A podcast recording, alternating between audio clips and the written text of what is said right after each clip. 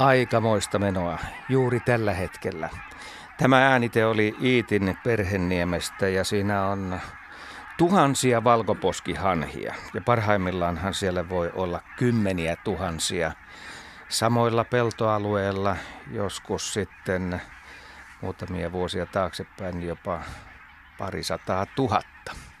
Mutta tämä on juuri sitä aikaa syksystä, kun tällaisen hanhiparven äänen saattaa kuulla ja sitten nähdäkin sen vielä. Jaakko Kulberi, onko sulla havaintoja valkoposkihanhista tältä syksyltä? Sä Jaa. asut sen verran lännessä täällä, että saattaa olla näitä paikallisia No itse asiassa ei se ole kuin viikko, kun mä olin Virolahdella ja, ja tota niin, kyllä niitä koko ajan se lenteli ees taas ja, ja varmaan osa oli ihan muutollakin, että oli sen vielä joku tundrahanhikin seassa, tai ei seassa, mutta omina parvinaan. Entä Sari Saura? Joo, kyllä mäkin olen nähnyt isoja, isoja parvia tässä tota, tuossa yhdellä työreissulla olin Helsingistä matkalla Kiteelle, niin koko sen matkan ajan tuolla Elimäen seudulla ja sitten siellä Itä-Suomessa niin oli isoja, isoja valkoposkihannia parvia liikkeellä. Vaikka tietysti sanoa, että kuinka iso osa niistä on paikallisia, kuinka osa ohimuuttavia, varsinkin näistä lepäilevistä hanista. Mutta kyllä mä luulen, että tämmöisiä niin kuin ihan sieltä arktisilta alueiltakin lähteneitä parvia on ollut näköpiirissä. Nehän hyvin määrätietoisesti vaan menee eteenpäin ja kohtalaisen korkealla, että ne ei pyöri niiden peltoaikeiden ympärillä. Muuta kuin silloin, jos on levähdyshetki. Että tota varmaan sekä paikallista että tämmöistä kauempaa lähtenyttä porukkaa on ollut liikenteessä. Ja paljon niitä on kyllä näkynyt tänä vuonna. Entä sen ryväri? No eilen viimeksi kattelin tuolla Sipoon pelloilla, kuinka monisataan päinen parvi pörhäsi kohti etelää. Vaikea mun on mennä sanomaan, että onko ne niitä sipolaisia paikallisia, koska siellä pellolla niitä makaa kyllä pitkin vuotta syövät ja pesivät, mm. mutta tämä oli kyllä niin sen näköinen parvi, että oikein kunnon auramuodostusta ja ne meni semmoisena kolmena kolmen auran ryhmänä. Eli mun ajatus kyllä oli, että olisiko ne kuitenkin ollut jo ei-paikallista kantaa matkalla lauhemmille maille.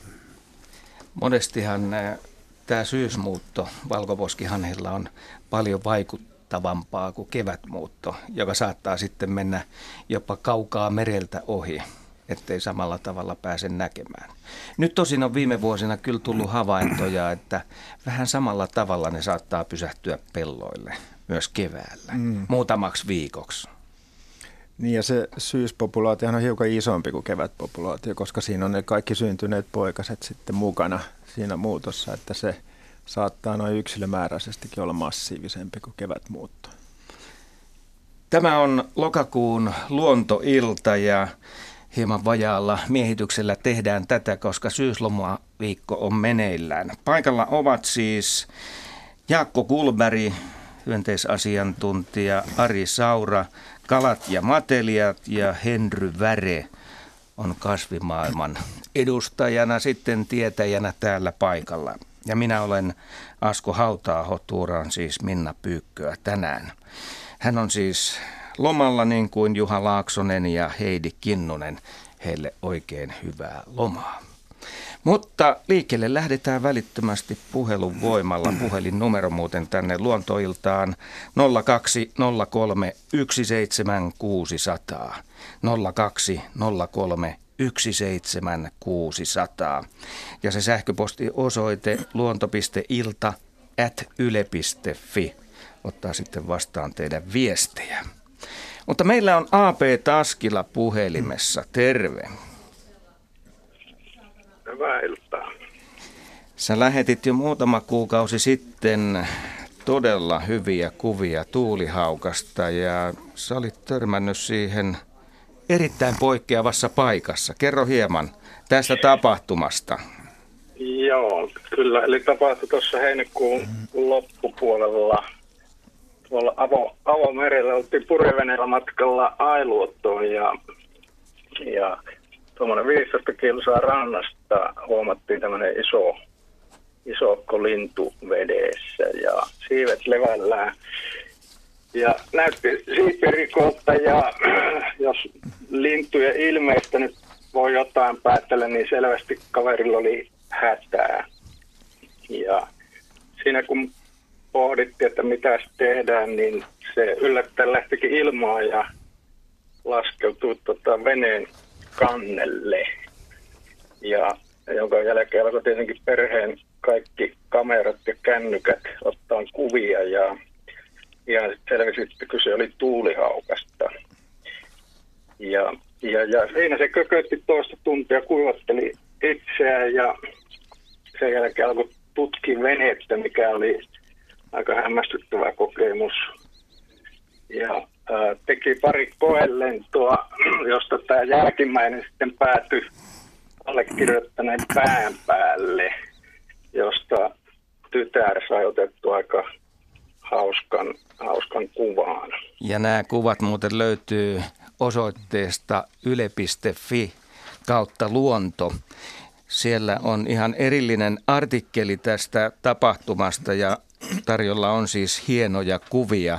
Sä varmasti itse siinä alussa mietit, että miten ihmeessä tämä tuulihaukka on joutunut sinne veteen. Joo, se, se hämmästytti. Näin kuitenkin tekee pitkiä muuttomatkoja. Annetaan Arin vastata tähän ensimmäiseen. Niin, jos tota tuulihaukkaa ajatellaan sen ravintokäyttäytymistä, niin pitkälti pikkujyrsiä tuon tuulihaukan ravintoa, mutta sitten tämmöisillä muuttomatkoilla, varsinkin jos ne ylittää tämmöisiä vesialueita, niin sitten muutkin ravintokohteet tulee kysymykseen ja pikkulinnut ja isot hyönteiset, sudenkorennot ja muutkin isot hyönteiset kuuluu kyllä niiden ravintolistalla ja tämmöisessä tilanteessa niin meren läheisyydessä, niin voisi kuvitella, että se on haksahtanut siihen veteen juuri sen takia, jos se on tavoitellut esimerkiksi sudenkorentoa tai pinnan läheisyydessä ruokailevia pääskysiä tai jotain muita, muita tämmöisiä saaliskohteita. Ja tota, ei se mitenkään vapaaehtoisesti siihen veteen ole laskeutunut. Että joku tämmöinen pieni hairahdus sillä on käynyt tässä tapauksessa. Mutta välillä käy niin, että lintu ei pääsekään lentoon siitä vedestä, mutta tämähän siitä lähti sitten. No siinä, siitä ei varmaan ollut kauaa siitä hetkestä, kun se oli joutunut siihen veteen, koska kyllä se aika nopeasti tuommoinen lintu, joka ei todellakaan ole mikään vesilintu, eikä sen höyhenpeite ole soveltunut siihen vedessä olemiseen, niin alkaa vettyä melko nopeasti. Mutta että tässä tapauksessa nyt varmasti sitten tämmöinen purjevene oli ikään kuin tämmöinen pelastava saareke, joka sitten ilmestyi siihen paikalle. Ja, ja tota, mä luulen, että tämmöinen haukka, kun se näkee tämmöisen lipuvan veneen, siellä olevat ihmiset ja teillä oli koirakin siellä mukana, niin se hahmottaa sen tämmöisenä yhtenä objektina, että se ei niin kuin erota ihmistä sieltä erikseen ihmisenä. Samoinhan käy, eläimiähän pääsee hyvin lähestymään esimerkiksi autolla tai taikka joskus jolla muullakin kulkuneuvolla sillä tavalla, että ne ei, ne ei hahmota sitä, että siinä on ihminen kyydissä ja voi päästä hyvinkin lähelle katsomaan, että miltä se näyttää. Et tässä tapauksessa se on ollut varmaan tämmöinen pelastava saari, saari sitten tämä purjevene, johon se haukka on sitten pyrkinyt siitä vedestä ja kun on nähnyt sen, niin se on oitis sitten pyrähtänyt siihen veneen kannelle sitten kuivattelemaan itseänsä ja siinä sitten nämä kipparit ja muut, niin on ollut vain tämmöisiä ulokkeita tässä saarekkeessa, joiden päällä voi, on hyvä sitten istuskella ja kuivatella höyhenpeitettä. AP, sulle taisi olla aika yllätys, että se tuli siihen pään päälle istumaan. Joo, kyllä se ehkä sitä kuvasta näkee, että ilme on aika totinen. Sä yritit sitten vielä itse ottaa kuvaa siinä tilanteessa. No mulla, tietenkin jos se toista tuntia siinä ja mulla on kamera kamerat tietenkin aina veneessä, niin kyllähän siinä paljon kuvia otettiin ja ehdin pari kuvaa ottaa, ottaa niin kuin itsekin. Rajaus, rajaus ei tietenkään kovin helposti onnistu. Jos vertailet vielä muita äh, purjeduskäyntejä, niin pomppaako tämä sieltä selvästi niin kuin erikoisuutena sitten havaintojen puolesta ykköseksi? Siis ilman muuta 25 vuotta on seilattu näitä paikallisia vesiä ja en, en ole kuullutkaan, että tämmöistä olisi tapahtunut. Miten Sari, kuinka kauan kesällä tuulihaukka voi selvitä vedessä? Pystyykö sitä no, edes arvioimaan? No, Vesihän on vaikea. kohtuullisen lämmintä silloin. Kyllä, kyllä, mutta että se vesi, vaikka se on lämmintäkin, niin se on niin tiheä se verrattuna ilmaan se veden tiheys, niin se kyllä jäähdyttää tuommoisen linnun aika nopeasti, mutta että silloin on kesä, heinäkuun lopusta, jos puhutaan, niin silloin oli tämä helleviikko juuri Suomessa. Että se, tietysti jos oli aurinkoinen päivä, niin varmasti auringon valokin hiukan sitä lämmittää ja pintavesi on suht lämmintä, mutta tämmöinen raaka veikkaus, että kymmenisen minuuttia se ehkä pystyisi olemaan siinä ja vielä lähtemään lentoon siitä, mutta tota, ei, ei kovin pitkiä aikoja.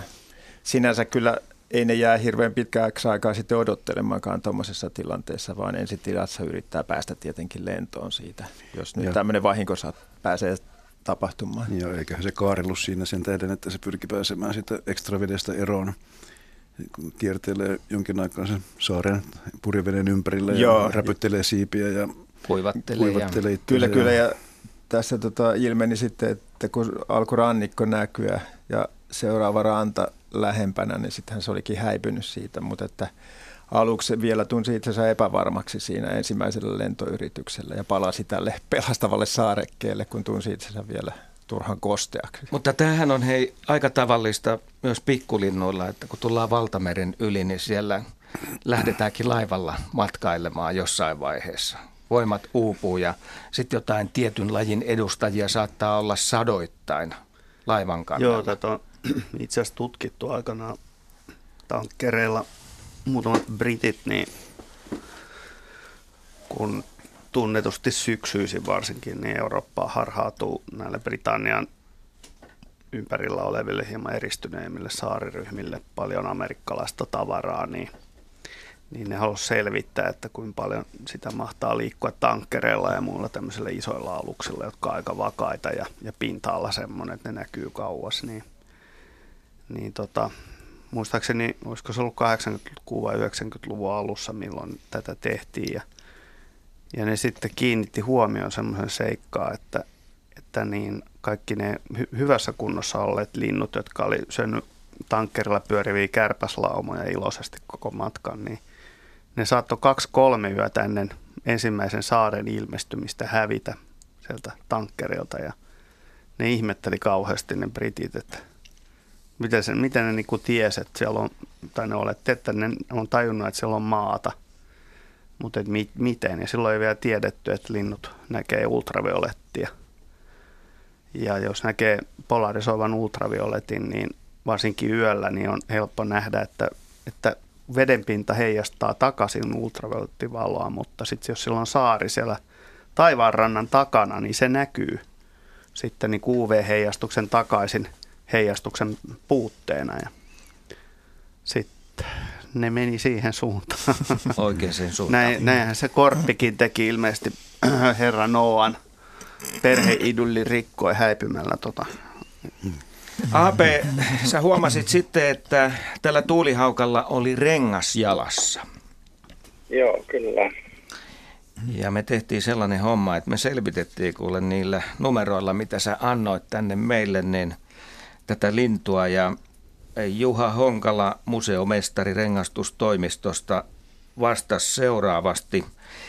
Tämä haukka nuorukainen on rengastettu Keski-Pohjanmaalla Piippolan Soikko-ojalla lähellä Kortteisten tekojärveä. Piippola on nykyistä Siikalatvan kuntaa. Haukka ja sen kolme sisarusta saivat renkaan koipeensa 30. päivä kesäkuuta tänä vuonna kello 17.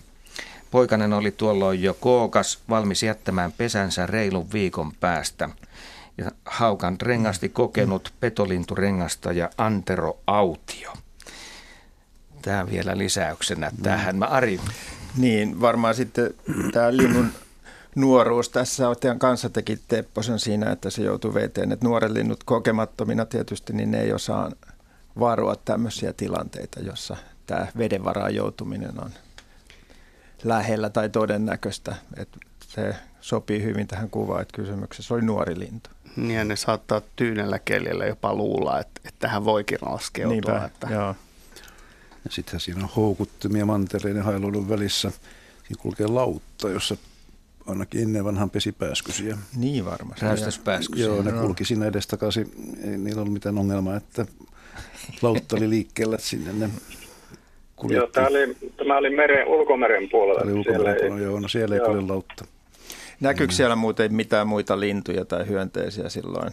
ei, ilmassa? Ei, se oli, päivä oli tyyni, että siinä mielessä tuo peili, peiliefekti voi, voi selittää. Joo. Mutta kiitos AP Taskila hienoista kuvista ja hienosta tarinasta. Tämä siis löytyy osoitteessa yle.fi kautta luonto. Ja hyvää illanjatkoa sinulle. Jatketaan luontoiltaa puhelinnumero 0203 17600. Siihen vaan soittelemaan. Ja näin on tehnyt Ari Tuori. Terve. Ja terve, terve. Minkälainen asia sulla on? Joo, niin kuin kirjoitin sähköpostissa, niin oli mielenkiintoinen havainto tuossa kesällä heinäkuun alkuviikolla. Ihan tarkkaa päivää ei ole nyt muistissa. Ää, mentiin uimaan, uimaan tota, saunasta vaimon kanssa laiturilla Rymättylän kunnassa.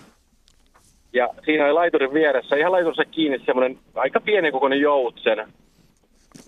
Ja se lähti tietenkin karkuun, kun se näki, että me kuuli ja näki, että me tultiin, niin lähti uimaan poispäin ja samalla laskeutui joutsen pari niin kuin tavallaan vasemmalta meidän näköpiiristä siihen noin 70 metrin läheisyyteen. Niin se, vaikka vaimo oli vedessä, niin se joutsen ui silti ihan viereen. No lähdetään Eli... nyt selvittelemään ensin, että kyseessä oli varmaan kyhmyjoutsen, niinkö? Joo, meillä on pelkkä kyhmyjoutsen, niin on siinä rannassa. Laulujoutsen taas kertaakaan siinä nähnyt. Ja en tiedä, oliko uros vai naara, mutta se teki siitä mielenkiintoista. Se tuli tosiaan ihan lähelle ihmistä, ja se pelkästä pariskuntaa, mikä laskeutui, niin ilmeisen paljon. Ja syytähän tiedän, siksi sähköpostin laitonkin. Ja, ja, ja tota, sitten se veti itse ihan kyyryyn. En nyt muista, oliko oikea puoli, niin et, se oli niin veden pinnan tasossa kuin olla ja voi. Eli se meni niin kuin tavallaan piiloon se joutsen pariskuntaan, mikä laskeutui sen viereen. Ja se oli kyllä aika näky. Niin, mitä tässä on niin. tapahtunut? Oli... Mehän tiedetään se, että kyhmyjoutsenet välillä tappelee lähestulkoon niin kovaan, että toinen osapuoli saattaa jopa kuolla. Kyllä, niillä on siis erittäin tiukkoja reviirirajojen yhteenotto. Oliko tämä pieni joutsin kuitenkin ihan valkoinen, että se oli tämmöinen... Oli joo, joo. joo. Oli jo ylivuotinen, ylivuotinen joo. sillä tavalla. No se on varmasti ollut tämmöinen nuori niin sanottu pesimätön yksilö vielä, joka haeskelee sitä paikkaansa sieltä reviirien sokkeloista ja kyllä nämä, tota, nämä pariskunnat, joilla on vakiintuneet reviirit, niin ne kyllä hyvin mustasukkaisesti vartioi sitä omaa territoriotaan. Että jos sinne sattuu niin kuin tämmöinen nuori yrittelijä tulemaan sinne lähelle, niin se saa kyllä aika lailla päihinsä ja varmaan on ehkä tältä pariskunnalta aikaisemmin saanutkin. Ja sen takia se no niin. hakeutui niin kuin tähän ihmisten, ihmisten suojaan tiesit kyllä, että siinä on ehkä niin kuin turvallisempaa olla, jos ei nyt ihan lähde niin kuin livohkaa siitä saman tien. Mutta mä, mä oon nähnyt myös ihan tämmöisiä vastaavia tapauksia, että nämä yksittäiset nuoret joutsenet niin saa kyllä aika lailla päihinsä semmoisilta semmoisilla vakiintuneilla alueilla, että parasta niin kuin hakea vähän niin kuin syrjäisemmiltä seuduilta sitten sitä omaa elintilaa. Onko niin, sulla niin, joo. Jaska kokemuksia? Senhän, sen takia nämä on tosiaan harmaita nämä nuoret linnut, että edes vähän niin kuin erottuisivat, että, että saa edes syksyllä olla rauhassa, että, että eihän kyhmijoutsen ei oikein, eikä laulujoutsenkaan välttämättä niin kuin mitään muitakaan isoja lintuja suvaitse ihan niin kuin reviirinsä niin, niillä saattaa tulla kah- kahakoita merihanhien kanssa ja, Joo, ja kanadahanhien jos kanssa. Jos ei ole mitään muuta tapeltavaa, niin se, ne voi käydä pienempien kieleen, eläinten kimppuun, kun on höyryissä, mutta se sitten varmaan myöhemmin vähän rauhoittuu. Ja, Joo. ja tota, Joo. muut se vähän riippuu yksilöistä kanssa. Ja, ja tosiaan niin toisaalta taas on todettu, että kyhmijoutsen ja laulujoutsen reviireillä, niin muiden lintujen pesimätulos, jotka siis onnistuu sitten pesiä siinä, niin se on usein parempi, koska niin joutsenet pystyy ajamaan useimmissa tapauksissa ketut ja supikoirat ja muun tämmöisen kevyemmän koiraeläin arsenaali, puhumattakaan kissoista, niin, niin, tota, niin siitä tulee aika nopea lähtö kyllä, kun et en suosittele kenenkään lähtemään kokemaan, kokeilemaan, että kuinka paljon noin joutsenten noin Leuat Le- tuottaa voimaa. No ei ne leu- leuat niinkään, mutta niin ne hakkaa noilla, noilla siipipalkoillaan, niin se pankoillaan, niin mm. se kun se nostaa viist, näkee 15 kiloa lihaa lentoon, niin se ei ole ihan kevyttä tavaraa, kun sieltä tulee muskelia. Joo. Putkirakenne Joo. on. todella että, koominen että... se näkyy sinänsä, kun se, se veti itse niin matalaksi, kun se pääsi ja laski kaulansa niin kuin poikittain ja painui niin kuin todella piiloon. Ja pysytteli niin kauan siinä lähellä vaimoa, vaimo oli vielä vedessä, toki hän sitten jossain vaiheessa nousi ylös, ja ne, se lipu se pariskunta, mikä laskeutui, niin kauemmas, sitten kun se oli aika kaukana, niin sitten se lähti karkuun, niin kuin tavallaan siihen tulosuuntaan, mistä se pariskunta tuli, ja meni sen niemenkärjen taakse, sitten se häipyi meidän näköpiiristä. Ja se, on, se, se, se, tota, se painuminen on tämmöinen tavallaan alistumisen merkki, että se yrittää olla mahdollisimman pieni ja huomaamaton. No. Et silloin, jos tota, se rupeaa uhittelemaan tämän joutsen, niin se on päinvastoin pörhistää kaikki mahdolliset sulkansa ja nostaa vielä siipiä ylöspäin ja kaulaa kaarelle, että se on niin kuin huomattavasti isomman näköinen kuin mitä se itse asiassa onkin, että se selvästi joo, niin kuin pelkäsi sitä, sitä tota kohtaamista ja häipyi sitten vähin ääni siitä. Niin, niin, itse asiassa, oli saanut aiemmin.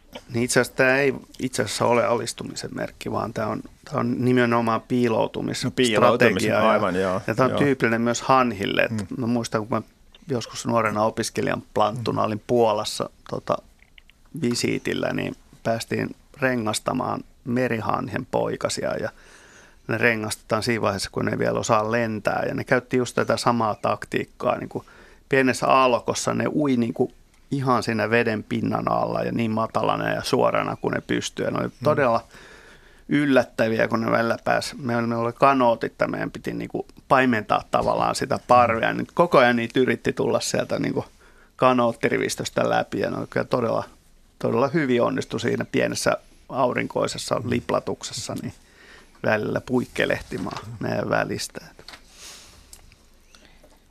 Joo, mielenkiintoista. Ja, ja se oli todella koomisen näköinen se tilanne jotenkin, kun se tosiaan oli, että, että mua ei nyt saa nähdä tästä veden pinnasta, että mä oon nyt piilossa. Niin, ja kun se, on, se rupeaa olemaan selvästi yli metrin pituinen niin kuin, tai puolitoista metrinen lähinnä, kun se on kuikelona siellä veden niin, pinnan niin, vene, näin, venytettynä, niin vähemmästäkin syntyy muutama Loch Nessin hirviö, kun noita on useampi samassa läjässä. just näin. Alka, alkaako noita kohta reviripulaa? Kyllä niin, varmaan, hyvä tai kyllä Etelässä on, on varmasti ja sitten vielä niin kuin Kyhmijoutsen ja Laulujoutsen kilpailee nykyään myös samoista, ainakin osin mm. samoista pesimäpaikoista. Ranni, rannikolla ainakin niitä on, niillä ja on yhteenottoja selkeä. Joo, ja yleensä siinä käy niin, että, että kömpelömpi häviää, eli Kyhmijoutsen, niin vaikka se on suurempia – mahdollisesti se raskaasarjan ottelussa saattaisi olla vahvempikin, niin sillä käy köpelösti yleensä kyllä sitten Kyllä, joo. laulujoutsenen kanssa. Joo. Mutta kyhmijoutsenet pesii kyllä sisävesilläkin ja näillä suuremmilla järvillä, mutta se ongelma mm. taitaa tulla sitten siinä, että poikaset kehittyy hitaammin ja saattaa käydä niin, että sitä mm. jäätä tulee sinne mm. liian aikaisessa vaiheessa. Ja poikaset ei ehdi lentoon. Että, Joo. että kyhmijoutsen on on itse asiassa semmoinen laji, että se on, se on aikanaan, tai sanotaan näin, että kyhmijoutsen tai hyvin sille läheinen laji, niin on, on, on itse asiassa aikanaan ollut maailman laimalle levinnyt joutsen laji. Se on nimittäin sen, sen fossiile, fossiilisena sitä tunnetaan Pohjois-Amerikasta saakka ja se hävisi noin 12-13 000 vuotta sitten niin kuin hyvin nopeasti fossiiliaineistoista erään kaksijalkaisen apina heiluessa paikalle. Et, et siinä meni kaikki mastodontit ja mammutit ja kyhmijoutsenet samassa läjässä. Että. Ja se on, se on tyypillisesti ollut arolaji, eli tämmöisten niin kuin pienvedet niin arovyöhykkeen keski- ja eteläosissa, niin ne on kyhmijoutsen ominta, ominta tota, elinympäristöä, mutta, mutta kun sitäkin on sanottu, että se on tulokaslaji Pohjois-Euroopassa, että se on ja se pitää osittain paikkansakin, että, että meidänkin kanta on osin lähtenyt leviämään Britanniasta, kun puistolinnut jossain vaiheessa pimeän keskiajan päättymisen niin kuin huumassa niin keksittiin ja erilaisia ankkoja ruvettiin hinaamaan brittie, brittihuvitukseksi ja kyhmijoutsen oli tietysti komenalintuna yksi näistä, niin kun se lisääntyy varsin nopeasti, niin niitä sitten päästettiin menemään ja se tälläkin tavalla niin kuin sitten levisi Eurooppaan takaisin. Ja, mutta nykyään kun osataan erottaa kyhmy- ja laulujoutsenen fossiiliset tai luut, niin jos näytö on tarpeeksi iso ja oikeat luut käsillä, niin se tiedetään, että se on esimerkiksi ollut Itämerellä tuossa noin kolme ja tuhatta vuotta ennen ajanlaskun alkua, että voidaan taas vilkaista peiliin, että miksiköhän tämmöinen melkein lentokyvytön kymmenkiloinen läski hitaasti starttaava vesilintu on hävinnyt kauan sitten jo Itämereltä. Että luonnon tasapaino yleensä asettuu sinne, mihin epätasapaino loppuu. Että. Mutta Ari, kiitos sulle soitosta ja hienosta tarinasta. Joo, kiitoksia paljon ja hauskaa luontoilta. Kiitos. Otetaan heti seuraava soittaja. Arno Laukia on puhelimessa. Soitat Helsingistä. Terve. Terve, terve. Hyvää iltaa. Iltaa. Minkälainen asia laitetaan Joo. selvittelyyn? Joo, kysymykseni koskee kalojen käyttäytymistä. Olimme veneilemässä tuossa elokuun lopulla ja, ja illalla satamassa, niin katselimme pikkukalojen säntäilyä sinne tänne. Olivat ilmeisesti salakoita. Ja, tuota, ja satama-altaassa oli myös oli muutama silkkiuikku ja vähän kauempana merimetsokin vähän tankkaamassa itsellensä illallista. Ja, ja kiinnitti huomiota niiden vähän, vähän isommat kalat, jotka olivat siinä parvessa, niin olivat ihan hiljaa paikoillaan, eivät liikuneet mihinkään, noin 20 senttiä vedenpinnan alapuolella ja pää alaspäin. Aivan, aivan kynttilänä pää alaspäin, ei minkäänlaista liikettä. Ehkä pikkusen liikahtivat ja taas ihan paikallaan. Tuli vaan mieleen kysyä, että onko tämä joku evoluutiokehitys, joka pelastaa tämmöiset isommat kalat sitten joutumasta näiden vesilintujen suihin, vaan mistä lie on kysymys. Oliko ne myös salakoita vai jotain muita lajeja? Käsittääkseni ne oli salakoita, mutta ne oli yli 10 senttisiä tai sellaisia. Että ne ihan pienet, niin nehän parveli siinä pinnassa, säntäilivät sinne tänne. Joo, toi ilmiö kyllä monilla parvikaloilla on havaittavissa. Ahvenet, ahven poikasparvet niin usein kanssa pysähtyy, varsinkin jossain ruovikkoalueen reunassa tai muualla sillä tavalla, että ne kääntää sen nokkansa alaspäin ja on ihan paikallaan. Ja sitä on ajateltu, että se on itse asiassa jonkinlainen lepohetki, tai jos on aurinkoista. Oliko silloin aurinkoinen päivä? Se oli tietysti kirkas, kirkas ilta, mutta aurinko oli tietysti jo laskemassa varmaan joskus 6-7 maita Joo, joo. Niin tota, siis silloin jos aurinko päivällä paistaa, niin on ajateltu, että ne ottaa niin kuin aurinkoa, eli ne vaihtolämpö siinä saa siitä auringon säteistä niin kuin ylimääräistä energiaa sitten elintoimintoissa, että niillä on tämmöistä käyttäytymistä, tai sitten ihan vaan lepohetki, siis kalathan lepää myöskin, siis nukkuvat, vaikka eivät silmiä kiinni pidäkään, koska niillä ei ole silmäluomia. Mutta joka tapauksessa niin on ajateltu, että tämmöistä käyttäytymistä on, että sit on havaittu nimenomaan just tämmöisillä parvikaloilla. Ja sitten usein kaikki sen parven kalat, jotka kuuluu niin siihen samaan parveen, niin käyttäytyy usein samalla tavalla samanaikaisesti. Mutta että tässä, vaan oli, se voi olla, että siinä on ollut, isommat oli. Joo, mm. mutta siinä voi olla tota, myös muita, näitä usein niin kuin tämmöisissä särkikalaparvissa on muitakin lajeja, lajeja, että jos siinä on esimerkiksi jotain ruovikkoa tai vesikasvillisuutta, niin siinä voi olla esimerkiksi sorvia, jotka saattaa, jotka on isompia kuin salakat, ja ne tota, saattaa käyttäytyä sitten erikseen vähän eri tavalla. Että siinä saattaa olla, että siinä on ollut sorva tai särkiparvisia salakoiden. Se salakat on yleensä aika eloisia jatkuvasti, että ehkä yöaikaan sitten kun on ihan pimeätä, niin ne asettuu paikoilleen eikä juuri liiku. Mutta että näillä muilla särkikaloilla, särjellä ja sorvalla ja sitten ahvenella on havaittu just tämän tyyppistä käyttäytymistä. Kyllä se särkikalo ja särkikaloja olivat selvästi Joo. ne olevat, mutta Oliko se kasvi... syvää vettähän. Se oli ihan syvää vettä, ei ollut mitään kasvillisuusrantaa eikä ei, semmoista Ei ruoda. mitään kasvillisuutta, joo. joo, joo. Ponttonin laiturin päässä, että siellä on joo. isoja veneitä. Niin. Joo.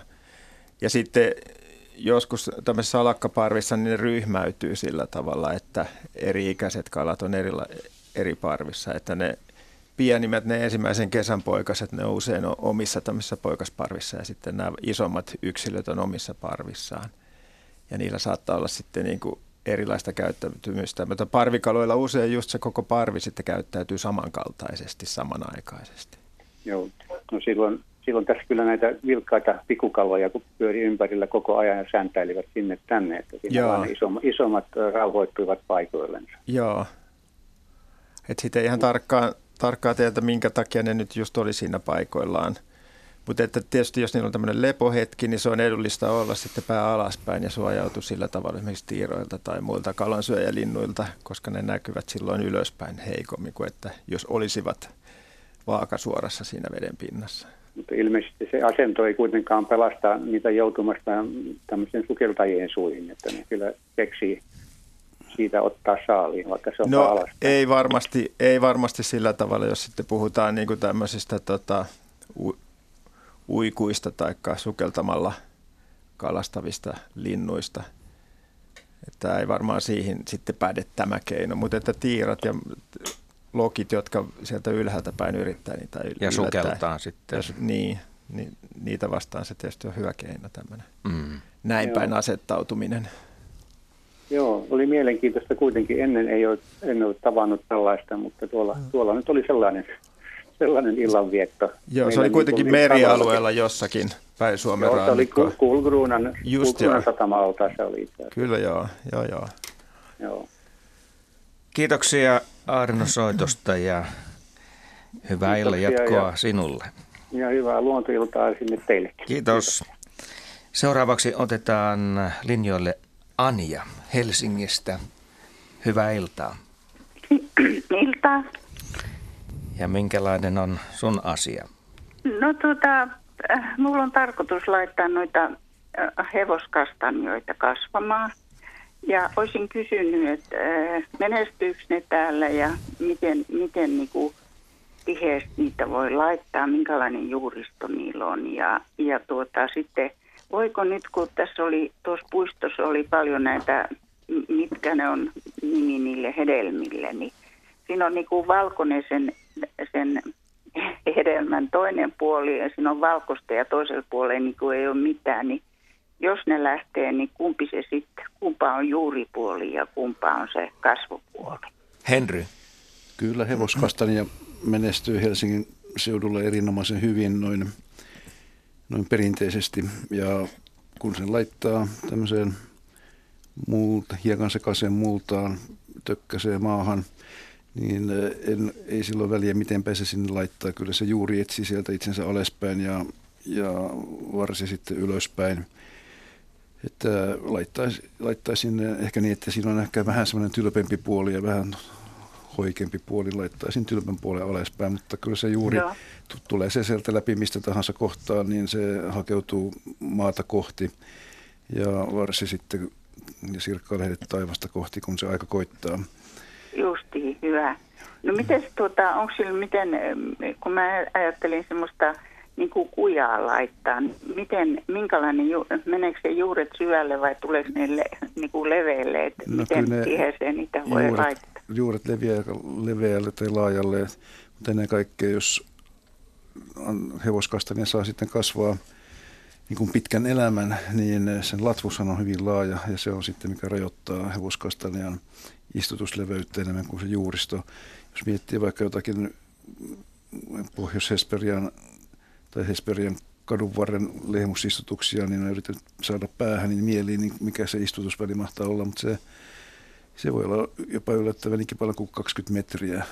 Ai se on niin pitkä. Joo, Joo. mutta silloin tietysti niin puhutaan täyskasvusta puusta, mutta usein sitten tehdään se virhe, että, että istutushetkellä ei ajatella sitä, että puu on pitkäikäinen, satavuotias tai enemmän, niin silloin loppuvaiheessa, niin jos ne kasvaa liian lähellä toisiinsa, niin sitten ne kilpailee toistensa kanssa ja puusta tulee vähän muotopuoli.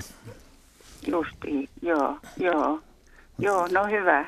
Hyvä, eli tämä nyt tähän ihan, mutta tämä tulisi tuohon niin kuin Itä-Suomeen, tuota, mutta tuonne Lappeenrannan seudulle. Kyllä se menee varmasti Lappeenrannassakin ja Itä-Suomi alkaa olla talviltaansa kohta parempi kuin tämä Etelärannikko. Vaikka viime vuodet on lumisia ollutkin, niin tuolla idässä on säännöllisemmin lumipeite ja se on kasveille yleensä eduksi myöskin hevoskastan, nuorelle hevoskastanelle. Oulun, Oulun korkeudella on kasvanut hevoskastan ja ei se sillä suureksi ole tullut, mutta monimetriseksi kuitenkin. Joo, joo. Voiko näitä hedelmiä muuten käyttää, siis niin kuin syödä tai ei, niin... ei, ei kannata. Ne on muistaakseni lievästi myrkyllisiä. Että, Ai Eli ei, ei suuhun, ei kenenkään suuhun.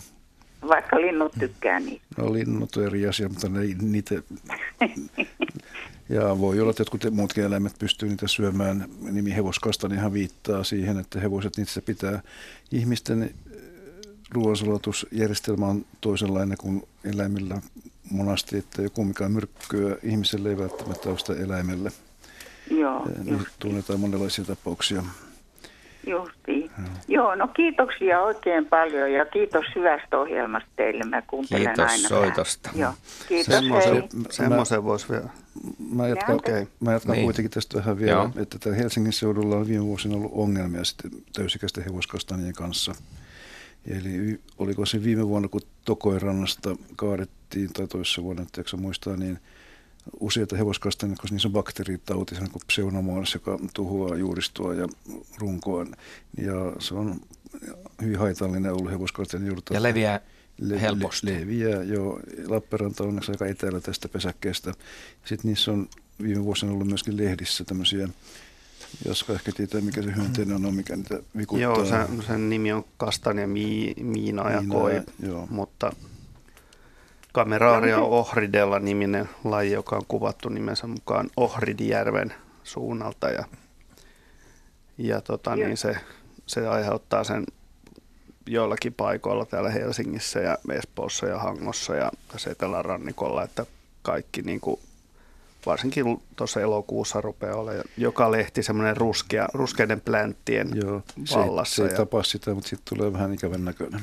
Joo, se Joo. on kauhean dekoratiivinen, niin tuolla kymmeniä yhdessä lehdykässä. Että. Mm. Ai ja. Miten sitten, jos tuota, kun oli tarkoitus, että mä tuossa keräsin noita, noita hedelmiä, että tuota, voiko se tauti nyt sitten, jos mä laitan kasvamaan, niin tuota, voinko me viedä sitä, tuleeko ne niistä hedelmistä vai missä ne taudit ei, ei, ei pitäisi tulla, mutta tästä on hyvin vähän kokemuksia ja tietoa toistaiseksi.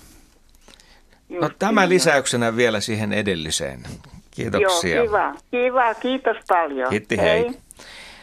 Luontoillan puhelinnumero 0203 17600. Siis 0203 17600. Suomen luonnonvaraiset eläimet ja kasvit käsittelyssä. Seuraavaksi linjoilla on Sirpa Mikkelistä. Terve. Terve. Ja minkälaisella kysymyksellä edetään? No semmoisen, että kun tuota, me on jo vuosia ihmetyttänyt se, että kun haniaurat menee tästä meidän mökin päältä, talon päältä, niin tuota, ja, ja se on oikein niin kunnon aura. Mutta mitä on ne kolme kappaletta, jotka on siellä auran sisällä, semmoiset kolme, niin, jotka lentää, ketteen ne on? Onko ne nuoria, hanhia, vanhoja vai mitä? Niin sun mielestä ne on siis eri kerroksessa olevia on, lintuja? Ne on selvästi sen, sen, tota, sen auran sisällä. Mm-hmm. Mm. Miltä sitä kuulostaa? Nythän tapahtuu paljon sellaista, että valkoposkihanhet liikkuu pellolta toiselle ja välillä mennään sitten kohti pohjoista ja sitten näillä lyhyemmillä lennoilla varmaan se auramuodostelma ei ole niin tarkkarajainen kuin sitten pidemmällä lennolla. Ari. Huom, huom. Mä keskeytän siitä. Joo. Se on siis siellä auran sisällä ihan irrallaan erikseen kovinkin pitkässä matkassa niin kolme elukkata, jotka lentävät. No miten Sari? Niin, sen auran tarkoitushan on se, että se mahdollisimman tämmöinen aerodynaminen se etenemistapa ja se, joka on siellä kärjessä, niin silloin on se kaikkein rankin homma siellä auran kärjessä ja se helpottuu aina sinne niin kuin perälle päin tultaessa ja myöskin ne linnut, jotka lentää siellä auran keskellä, niin niillä on hiukan helpompaa kuin niillä, jotka vetää siellä kärjessä tai ulkoa. Ja paikkaa vaihdetaan. Ja paikkaa vaihdetaan, että se on hyvin semmoista niin kuin kollektiivista työtä, että välillä – kukin vuorollaan niin sanotusti vetää letkaa ja sitten muut saa vähän huilailla siinä. Että aina nämä, nämä, jotka sitten on siinä sisäpuolella ne on huilivuorossa niin sanotusti. Eli ymmärränkö oikein? Se kolmen linnun juttu, joka on siellä ihan keskellä, auran keskellä ja irti muista, niin ne on niitä huilaajia. Nimenomaan juuri näin. No hyvä. Voi, minä ajattelin, että ne on niitä vanhoja, vanhoja emoja ja lintuja, että, tota, että tota, niitä varjellaan sitten, että tota, odotetaan, että ne lent. Vain, että jos ne on niitä huilaajia, niin kolme sieltä, joka on keskellä, nyt mä sitten ymmärrän. Tämä oli hieno kysymys. Kiitoksia soitosta, Sirpa. Niin. Minä huolin linnun. Ja, ja joka ikinen kerta kuule, kun hänet liikkuu tässä meidän yli, niitä menee hirveästi. Joo, nyt niitä niin. on liikkeellä tavattomasti. Tuossa alussa kuultiin, että valkoposkihanet just nyt lentelee sitten taivaan kannella ja varsinkin itäisessä Suomessa tätä tapahtuu aivan valtavasti. Mutta kiitoksia sinulle. Jatketaanko muuten lintuaiheella? Tämä on mielenkiintoinen tämä seuraava sähköposti, jonka kuuntelija on lähettänyt. Tässä ei ole nimeä tarkemmin määritelty. Eli kysymys, missä pääskyset valmistautuvat muuttomatkaan, kun puhelinlangat on kerätty pois ja sähköt maakaapeloitu ja TV-antennejakaan ei juuri näy? No mä voin aloittaa, että molemmat keksinyt on pääskyset mittakaavassa aika tuoreita. niin. No se on ihan totta. Mm. Että kyllä ne on jossakin ennen näitäkin lepäilleet. No kerropas se... ja valotas nyt vähän enemmän. Siis puita on käytetty ja ruovikoita ja... Mihinkä tahansa, mihin voi laskeutua ja päästä lentoon näppärästi. Joo, itse niin. asiassa vanha kansahan tiesi, että pääskyset talvehtivat, nimenomaan haarapääskyt talvehtivat äh, järvien, järvien tota niin, pohjamudissa tämmöisten ruovikoiden. Joo. Joo. Mutta näinhän ei van, vanha kansa kaikissa, kaikilla. Mutta näin todella uskottiin Siis pitkään. kuinka pitkä aika tästä on taaksepäin, kun näin uskottiin? 1700, muistaakseni 40-luvulla suomalainen Juha Lehhe ohjasi väitöskirjan, jossa tämä käsitys kumottiin. Hmm. Mutta mut se on vähän samanlainen, että kun useampi pääsky istuu samalle ruoalle, niin ne mukavasti taipuu. Että, että siinä pääskysethän on nopeasti löytää sopivia paikkoja, ne on virkeitä lentämään ja ne on myös erittäin fiksuja otuksia kokoisekseen, että, että niillä varmaan on ihan vakiomestat, missä ne tekee tätä. Mutta kieltämättä niin nykyaikana saa nauttia näistä, näistä tota niin, lankojen ihanuuksista. Että kyllä mä tuolta Öörö, linnakkeellakin aina katselen, että kyllä ne, varsinkin noin paksummat puhelinjohdot ja, ja niin kuin paksut sähköjohdot, niin ne on suosiossa. Että sieltä on hyvä no. kyyläillä. Ja niin on monelle muullekin linjalle, että kyllähän langalla istuu yhtä sun toista. Mutta silloin loppukesän elokuun päivinä, kun alkaa nämä pääskysten muuttoparvet kokoontua esimerkiksi tuolla rannikolla ja ulkosaaristossa, niin nehän kerääntyy hyvin usein just tämmöisten saarten kohoumien ympärille lentelemään. Jaska varmaan tietää, että, tai voi sanoa, että ne on jotain surviaissääskiä tai jotka parveilee siellä, jota ne on syömässä sitten siinä muuttomatkalla. Joo, Mutta että hyvin... kelillä, niin niitä on just tuommoisten saarten Joo. yläpuolella. Että saattaa olla niin kuin tuhansia muutolla olevia pääskyjä samassa parvessa pyörimässä samassa kohtaa. Ja nimenomaan niillä on semmoinen ruokailuhetki silloin menossa, että silloin ei edetä, vaan tankataan. Hyvä. Otetaan toinen kuvallinen kysymys täältä näin. Siinä on käärme. Satu Lepikko on tämän lähettänyt. Mökkipihassa oli huonossa kunnossa oleva todennäköisesti nestehukasta kärsivä rantakäärme. Vesi maistui ja samalla siis tämä käärme virkistyi kummasti. Tuli mieleen käärmeen lumous, kun kohotteli itseään vesiletkua kohti. Tämä kuva löytyy siis yle.fi kautta luonto sivulta. Sitä voi siellä ihalla ja toden totta. Siinä on käärme, jonka päälle vettä lasketaan. Mitä sanoo Ari tähän? No joo, itse asiassa tätä, tästä ei nyt ihan yksityiskohtaisia tuntomerkkejä selviä tästä kuvasta. Et noin ihan tuommoisen yleishabituksen perusteella olisi melkein voinut väittää, että tässä, tässä olisi kyy eikä rantakäärme. Tämä ei ole tasapaksu. Niin, se on tämmöinen lyhythäntäinen ja aika paksu tuosta leveltä. Ja nimenomaan toi litteä kolmiomainen pää. Mm-hmm. Mutta tuosta päämuodosta nyt ei välttämättä voi tässä tapauksessa niin vetää ihan suoria johtopäätöksiä, sillä rantakäärmeillä on havaittu sellaista käyttäytymistä, että jos niitä häiritään, eikä ne pääse pakenemaan mihinkään kivikkoon tai juurakkoon tai veteen niin kuin nopeasti piiloon, että ne on tavallaan niin kuin tämmöisessä yllätetyssä tilanteessa, niin kuin tässä nyt vähän näyttää, avointa maastoa ja vettä tulee päähän, niin niillä on tämmöinen osalla rantakäärmeistä tämmöinen käyttäytymismalli, että ne kohottaa päänsä ylös ja litistää tämän päänsä. Se on, se on hyvin kyymäinen.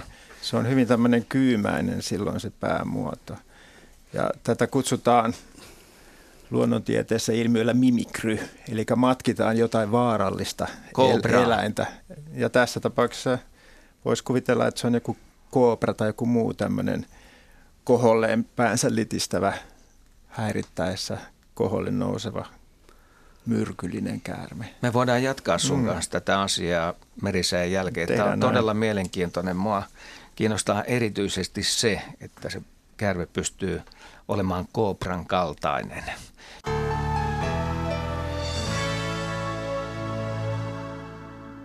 Lokakuun luontoilta jatkuu. Täällä on paikalla Jaakko Kulberi, Ari Saura ja Henry Väre ja minä Asko Hautaaho. Tällä tiimillä mennään aina kello 20 asti. Ja aika mielenkiintoinen asia oli äsken käsittelyssä. Ari, sä sanoit, että rantakäärmeellä on se litistäminen vähän samankaltaista kuin koobrilla on. Että se saattaa taittaa sitä. Joo, siis puhuttiin tämmöisestä mimikrystä, eli näytellään jotain. Niin Uhkaustilanne. Vaar, vaar, joo, uhkaavassa tilanteessa näytellään vaarallista tai myrkyllistä toista lajia, jotta sitten nämä uhkaajat osaisi olla varuillaan sen, sen suhteen. Mielenkiintoisen tästä asiasta tekee se, että, että rantakärmeillä ja kobralla ei taida nykyistä yhteistä, tai eräällä kobralajilla ei taida nykyistä yhteistä levinneisyysaluetta olla kuin tuolla Kaspianmeren kaakkoiskulmalla ehkä menee päällekkäin. Mutta että nämä lajit on joskus kauan sitten ollut, tai näiden lajien kantamuodot tai niistä ne esimuodot, niin on ollut kyllä samoilla levinneisyysalueilla joskus 5 miljoonaa vuotta sitten suurin piirtein. Ja tota, on ollut mahdollista, että tämmöinen käyttäytyminen on kehittynyt jo silloin, ja kuten tiedetään, niin käärmeethän on ollut jo muutamat viimeiset miljoonat vuodet evoluutionsa huipulla, eivät välttämättä ole hirveästi enää kehittyneet sen jälkeen, koska hyväksi havaittua muotoa hän ei kannata muuttaa miksikään, jos kerran se toimii loistavasti. Niin tämmöinen käyttäytymismalli on voinut jäädä niin kuin hyvinkin kaukaa sitten päälle. Ja sitä on nyt keskusteltu ja tutkittu tätä, että voisiko tämä nyt sitten tämä rantakäärmeiden tämmöinen pään kohottaminen ja pään litistäminen tässä tämmöisessä uhkaavassa tilanteessa niin periytyä näiltä muinaisilta ajoilta.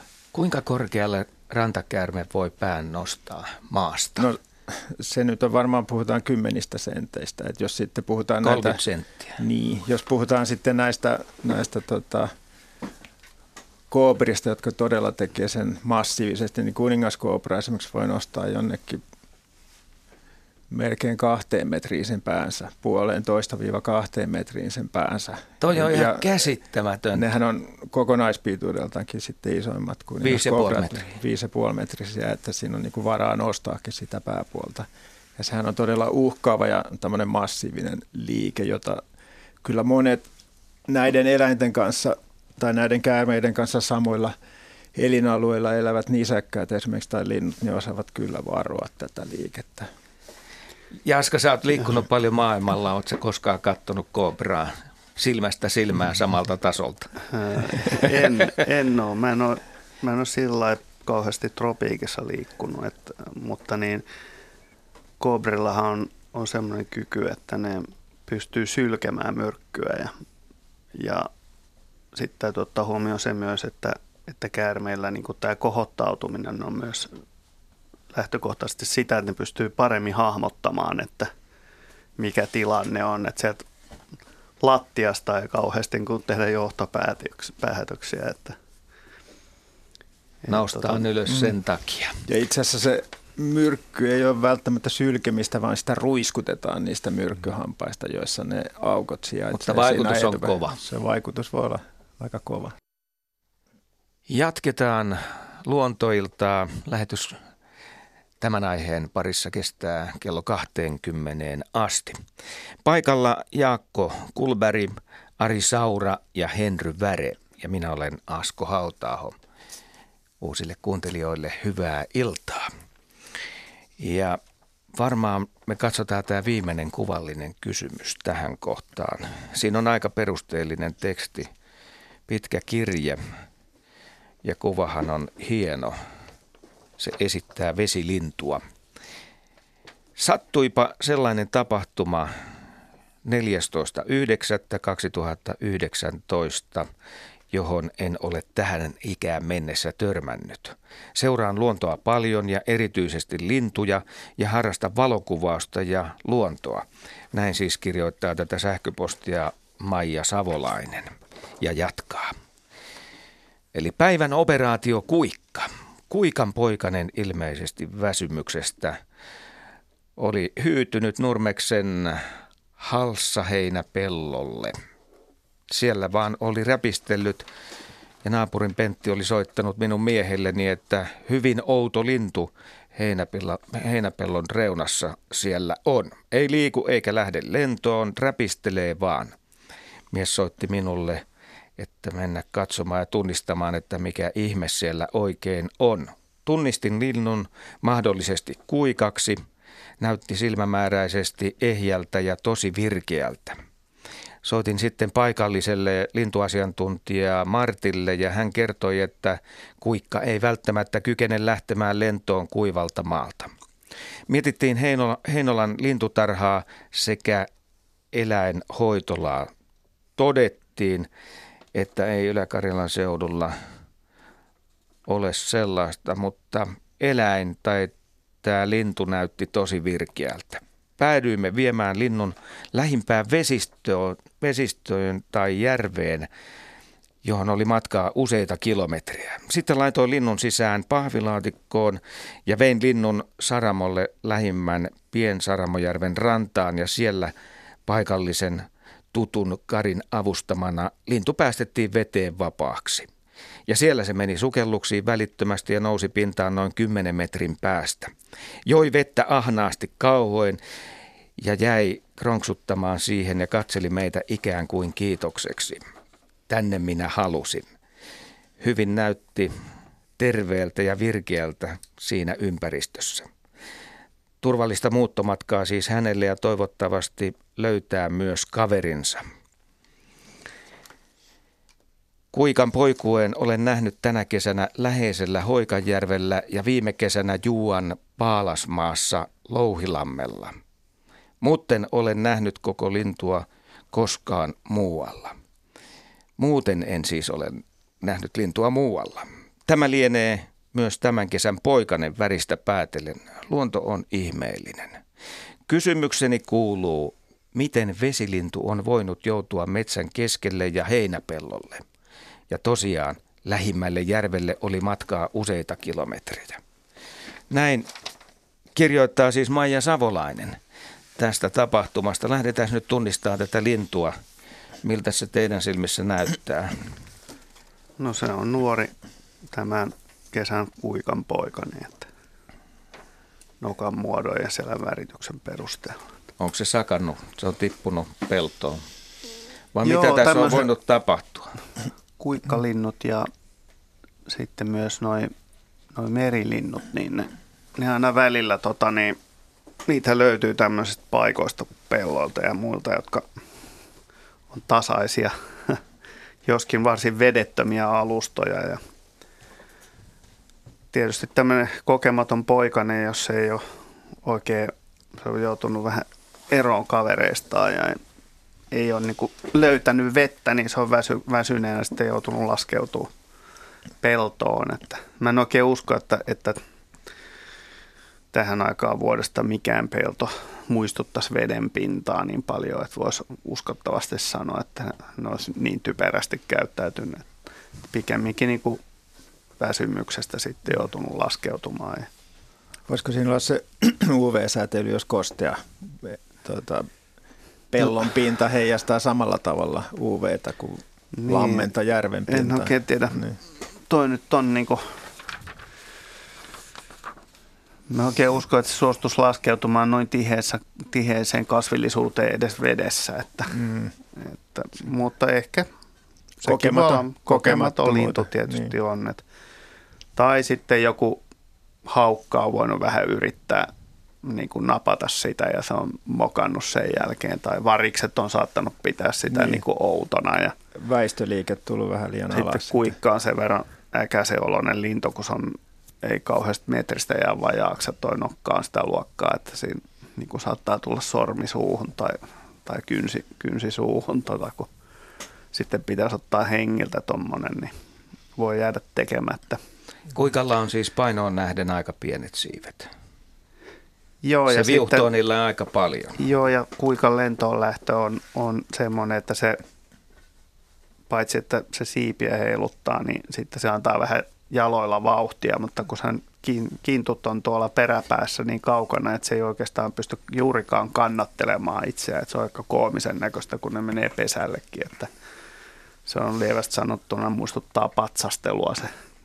Mutta toi on varmaan siis, että se ei pysty mistään pellolta lähtemään. Ei, ei pysty lähteä. Että. Se vaatii aina vettä. Mm. Joo, tai sen... pitää olla todella niin kuin kokenut vanha, hyvässä kunnossa oleva kuikka, semmoiset harvemmin pellolle – laskeutuu. Että, että, ja, tai sitten mä en tiedä, mm. että onko siinä lähettyvillä ollut tie.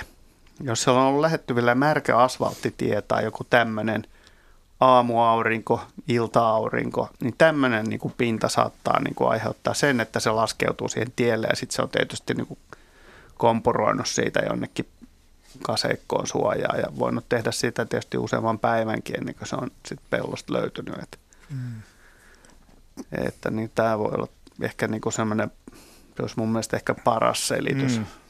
että se on tielle laskeutunut, luullut sitä niin kuin joksikin järveksi tai muut vastaavaa. Monesti näkee, kun kuikat lähtee lentoon vaikka pienemmältä lammelta tai järveltä, niin ne joutuu kiertämään sitä lampea, sitä niin. vapaata lentotilaa useamman kerran ennen kuin ne saa sen verran korkeutta, että ne pystyy ylittämään Metsän, metsän, mm. metsän rajan.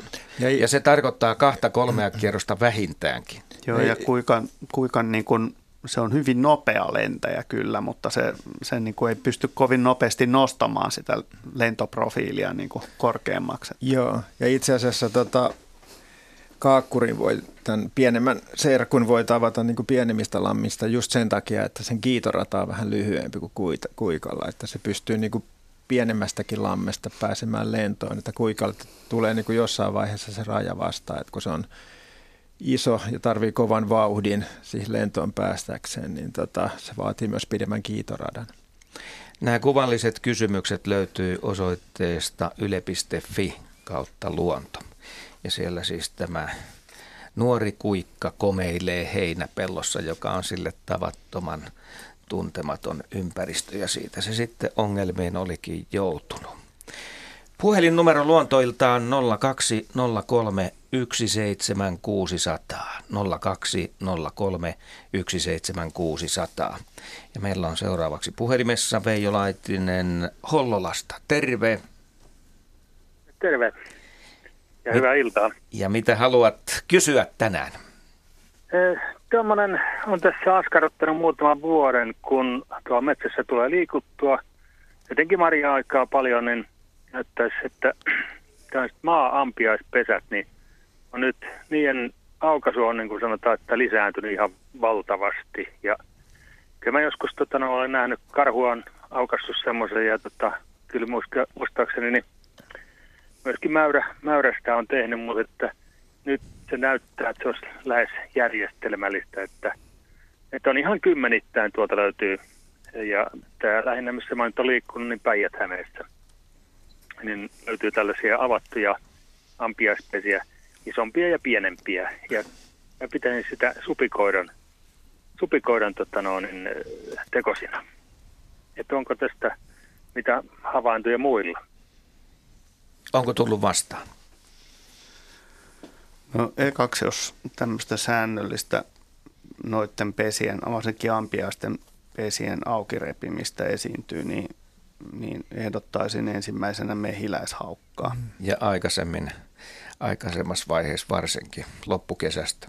Joo, ja siis kyllä aika vielä syyskuussakin voi, voi tota, niin, jolloin niiden muutto kyllä käynnistyy, niin viimeistään. Niin, että jos siellä on mehiläishaukan haukan reviirejä lähettyvillä isoa... Ei, isoa en tot... kyllä sano, että on mehiläishaukkaa, että kyllä sen verran tavaraa on lentänyt, että, että ei, tota, no, on, en, en usko, että se on niin haukan, haukan tota, no, niin tekosia kyllä. Ja niin. se on niin järjestelmällistä. Ja pieniäkin pesiä on käyty sitten tällaisia, tällaisia tota, no, että jotka on, ei ole todellakaan kovin suuria yhdyskuntia, niin niitä on, niitä on avattu kanssa. Mm, niin. ja niitä, on, niitä on todella paljon ja tässä tota, no, niin, muutaman tuttavan kanssa sitä on pohdittu ihan samaa, että tämä on niin kuin uusi ilmiö parin, kolmen, neljän, viiden vuoden, niin se on niin kuin lisääntynyt koko ajan. No onko siinä sitten vieressä sitten ollut supikoiran torttuja tai, tai onko siellä ollut näiden niin kuin nisäkkäiden niin kuin jälkiä siinä? Kyllä, kyllä, kyllä on jälkiäkin. Että, että on, mm. Siis samallissa näkyy painaumia, että, että siinä on niin kuin liikuttu. No toi todistaisi, että tota, nisäkäs on asialla sitten. Joo, Joo siis... ja eikä, eikä ole tuota karhu ollut. Kyllä mä olen senkin no, nähnyt. No, että, karhu ei et, kauheasti jaksa näperellä tuommoista mäyrä kanssa. On, mäyrä on myös hyvin todennäköinen vaihtoehto. Mäyrä on ehkä todennäköisempi. Se on aika Kyllä, hyvä. mutta että nyt se on niin järjestelmällistä ja laajaa. Ja mä en muista nä- nähneeni täällä esimerkiksi mäyrää aikoihin, hmm. varmaan kymmenen vuoteen, mutta tota, no, niin supia näkee melkein harvassa hmm viikko. Ja miksi supikoira ei tekisi sitä, että kyllä sitä epäillään, että supikoirakin ovailee niitä, mutta mäyrästi se tiedetään paremmin. Niin ja sitten Joo, niin se, se, olla... sehän, siihen riittyy, riittää se, että yksi tai kaksi tai yksi pesuen niin kuin oppii Nimenomaan taktiikan. Ne, ne, niin. ne niin kuin erikoistuu mm. siihen. Silloin tota, ne on hyvin järjestelmällisiä siinä asiassa, että kun ne kerran hoksaa sen, niin ne tekee sen ja tarkalla nenällä, nenällä löytää sitten ne pienetkin pesät ja se on kyllä ihan mahdollista, että näin on juuri käynyt. Joo, ja niitä ei välttämättä tiedä, että onko se pieniä vai ei, ennen kuin sä oot mennyt repimään ne auki. Että. Mm. Niin ihan hajun perusteella ei välttämättä pysty Toivottavasti sanomaan. ne on saanut paljon osumia edes. Joo, se, siitä osumista ei mutta et sillä lailla kuitenkin tämä, tota, no, niin, ei tämä rajoitu mikään ihan pieneen alueeseen, että kymmeniä kilometriä on, on niin kuin, ja ihan, ihan vastaavalla lailla. Että hautaa ainakin tietää Pesäkallion suunnan. Erittäin Lahdessa, hyvin, joo. Lahdessa ja tota, noin, Soltin suunnan siellä on tapahtunut. Sitten kun mennään tuonne Vierumäelle Läpien suunnalle, sieltä löytyy ihan, ihan vastaavalla lailla. Että ne on niin kuin esimerkkinä mutta jos, mutta jos karhu ja mäyrä on suljettu pois, niin paljon muuta sitten jää kuin supikoira. Voiko olla no, niin, että joku erikoistuu pelkästään tähän hommaan, vaikka se supikoira sitten? Että...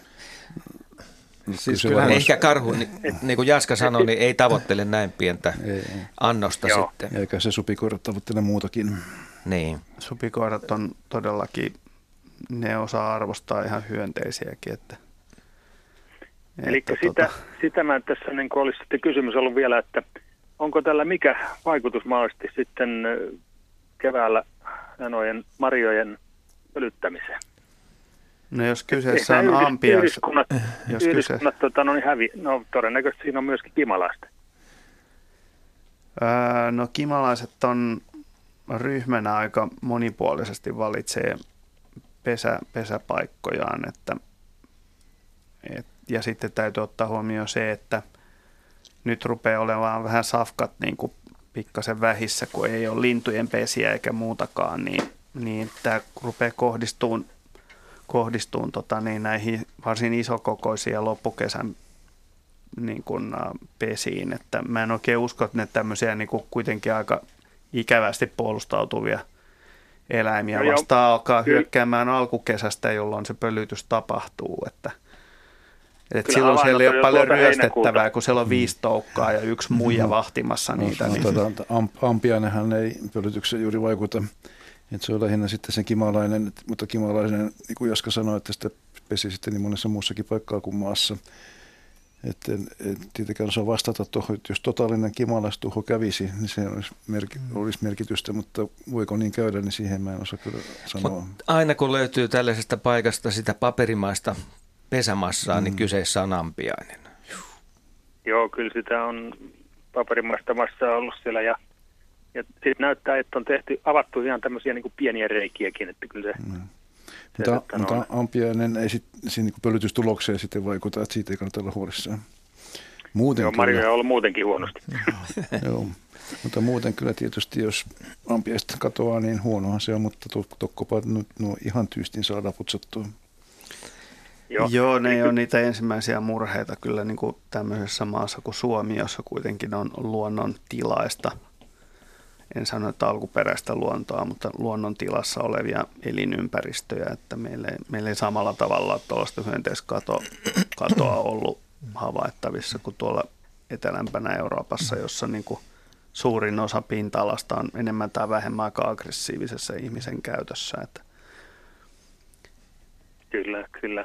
Mutta noita havaintoja kuitenkin, niitä on jo tuolta ihan alkukesästäkin, että ei se ole, ei se ole yksistään että on nyt syksyn syksyn, tota no, niin, eli mustikka-aikaa niitä rupesi löytymään jo heti. Ja, ja, ja, tota, mutta onko tämmöinenkin mulla oli mielessä, että marjoja on ollut huonosti, että onko tämä niinku sitten tavallaan vararavintoa ollut, että käydään noihin pesien kimppuun sitten, että, että jostain se supikin täytyy selvästi etsiä. No se on koira, koiraeläin ja ne on no, varsin niin kuin fiksuja otuksia, että – että... Näistä on tehty supikoiran ravintotutkimuksia on tehty ja on havaittu semmoista, että nimenomaan tämmöiset eteläiset populat, jotka elelee Etelä- ja Keski-Suomessa, käyttää enemmän hyönteisravintoa kuin sitten pohjoisempana elelevät yksilöt. Että se on niin kuin aika tyypillistäkin, että ne sopeutuu aina sen ravintotilanteen mukaan. Ja jos on tota, jostain toisesta ravintokohtaista pulaa, niin siirrytään siihen jotain seuraavaksi eniten. Yleensähän ne on sillä tavalla käyttäytyy tämmöiset niin generalistit, jotka syö melkein mitä vaan, että syödään aina sitä, mitä eniten on tarjolla ja mitä helpoiten saatavilla. Ja varsinkin jos ne oppii jonkun tietyn helposti saatavan ravintokohteen, niin sitä sitten hyödynnetään. Mutta se voi muuttua seuraavana vuonna sitten taas, jos tilanne on toinen. Joo, ja se, se niin kuin näkyy monissa eri luonnon prosesseissa, että, että niin kuin, kaikki sekä linnut että nisäkkäät erikoistuu aina tiettyyn saaliiseen.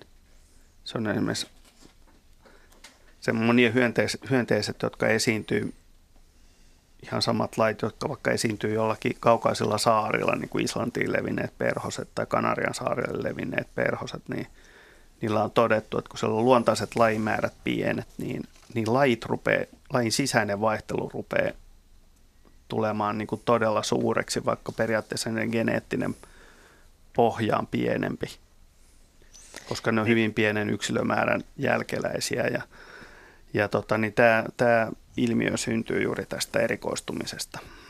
Että, että jos ei ole tarpeeksi diversiteettiä muuten, niin sitten kannattaa lajin vaihdella. Mutta mut tosiaan niin, niin ampiaiset ei ole mikään jokavuotinen niin kuin herkkupala-ilmiö, että niillä on erittäin suuria kannanvaihteluita ja tämän takia niin kuin se, se on semmoinen, niin kuin, että okei, jos niitä on ollut monta vuotta hyvin, niin silloin ne voi nousta suuremmaksi niin kuin osaksi ravintoa, mutta sitten kun sinne tulee niitä lähes nolla vuosia, niin sitten niitä kansi settiä. Aivan, aivan. Mutta tuntuu vaan, että se on todella nyt lisääntynyt ja, ja, ja nämä ne ei ole todellakaan mitään ihan pieniä pesiä. Isojakin pesiä on levitetty ja ne on, tulee ihan mieleen, että voisi olla karhu, mutta en, en usko, en usko jäljistä päätellen, että, että olisi ollut, ollut tota, no, niitäkin murhaispesiä on nähty, mitä se on levittänyt. Mutta kiitos Veijo hyvästä havainnosta.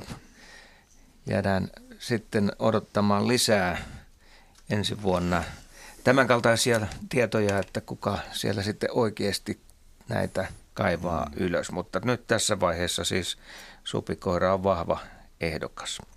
Kiitti sulle. Joo, ja ei tuommoisessa niin välttämättä ole se, että ihan hyvin sillä voi olla mehiläishaukka, joka ne on ekaksi käynyt Kyllä. läppäämässä, ja sitten niin supikorat on tullut Joo. sitten niin kuin viimeistelemään, että kun puolustus Kyllä on mehi... jo pistetty kasaan, niin, niin. Kyllä se me... mehiläishaukkakin saa aikamoista jälkeä. Kyllä, on, se, on, se on erittäin se, mitä mä lö- nähnyt, löytämään näitä. Joo. Että sehän on varsinaisesti niin kuin siihen erikoistunut Joo, ja sehän seuraa niitä, katsoa, että mihin ne menee. Ja Joo.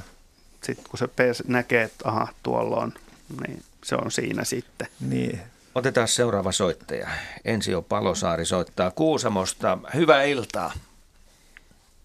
Hyvää iltaa teille toimittajat ja kuuntelijat täältä Suomen kauneimmasta kunnasta. Kiitoksia.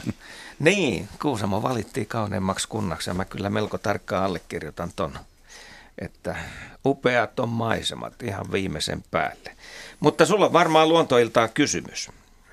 No joo, semmoinen, tämä on muutaman vuoden takaa tuota ahkerana majavan metsästäjänä, niin tota, törmäsin kutakuinkin näin lokakuun puolivälissä tuolla Kuhmon suunnalla, niin ilmiön, että siellä itse asiassa oli jo käynyt ensilumi maasta, mutta sillä hetkellä juuri ei ollut lunta. Niin tuota, kaikki koivut oli pudottanut jo keltaiset lehtensä, niin löysin yhden vihreää lehtisen koivun. Ja tämä koivu kasvoi aktiivisen majavapesän läpi. Ja ihmettelin sitä, että tuota, majavat kun on, on persoja kuitenkin koivulle ja haavalle, niin, niin ne ei ollut kuitenkaan raiskannut tätä, tätä pihapuuta, joka tuli heidän, heidän aktiivisen pesänsä läpi. Ja tässä, tässä puussa oli vihreät lehdet, ja johtuko se siitä, että tämä majavan pesä oli aktiivinen ja se tuotti lämpöä, niin tämä koivu oli niin kuin häiriintynyt tästä syksyn tulosta vai mistä tämä johtuu? Onko tämä sama ilmiö esimerkiksi löydettävissä rakennellulla alueelta, jossa on kaukolämpöverkkoja ja, ja koivuja kasvaa esimerkiksi tämmöisten lämpöputkien vieressä ja myöhentävät sitten tätä lehtien tiputtamista vai mistä tämä mahtoo johtua?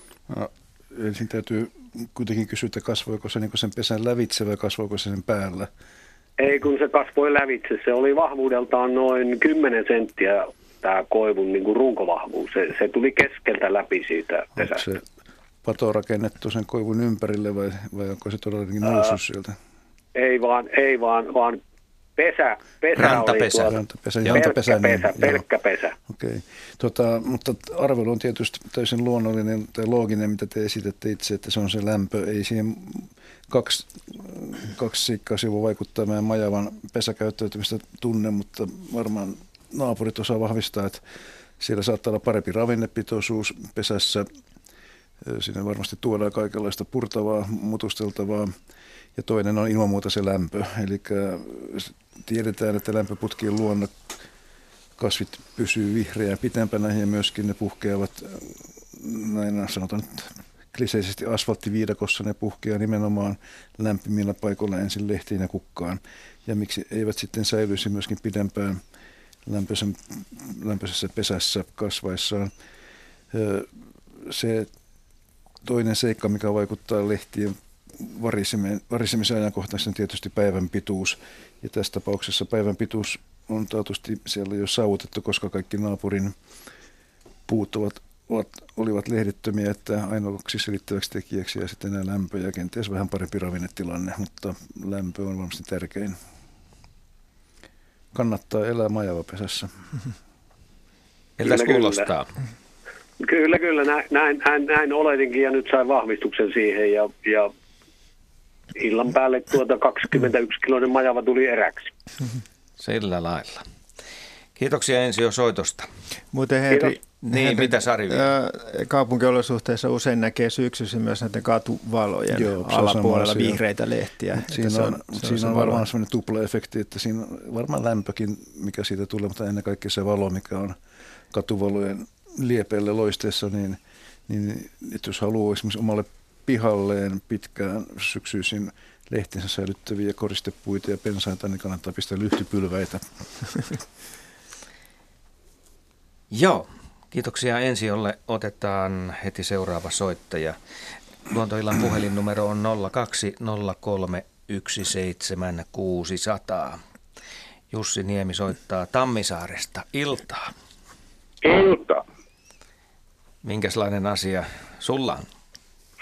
No mulla oli tämmöinen kalakysymys, että, että kun tuota, meillä oli tässä puolitoista viikkoa sitten kaverin kanssa vaspuukin verkot, eli siis kilohailiverkot ulkona ja tota, me aina näin syksyisin kerran lasketaan tai joskus kaksi, jos ei tule. Mutta nyt tuli kyllä, 60 kiloa. Tuli kilohailia. Ja sitten mä aloin ihmettele, kun ne oli kaikki saman kokoisia, semmoisia aika pieniä. Mutta tämä oli niin, kuin, niin sanotusti semmoinen oikea yllätys. Just sen, semmoisia me tarvittiin. Mm. mutta mutta t- kun kaveri tekee tota, tota maustekalaa siitä, niin kyllä, kyllä. Minä, minä en niinkään siitä välitä, mutta niin, niin mä, mä lyön ne pannuun ja ne on semmoisia, kun ei tarvitse ruotia eikä mitään, kun työntää ääntä kohti vaan. Niin. Tota, mikä teillä oli solmuväli siinä verkossa? Kiinnostaa. Muiskohan se ollut 12. No niin. Mä en ole ihan varma. Se on varmaan aika hyvä kilohailiverkko ja se tota, ne on kaikki samaa vuosiluokkaa, eli samanikäisiä kyllä. Ja ne on kyllä vähän niin kuin sisaruksia keskenään, samankokoisia. Ja sitten jos nimenomaan tuommoinen 12, 12 solmuvältään 12 millinen verkko, niin se voisi pyytää tämmöistä niin sanottua toisella kesällä olevaa kilohailia. Ja sitä on Joo.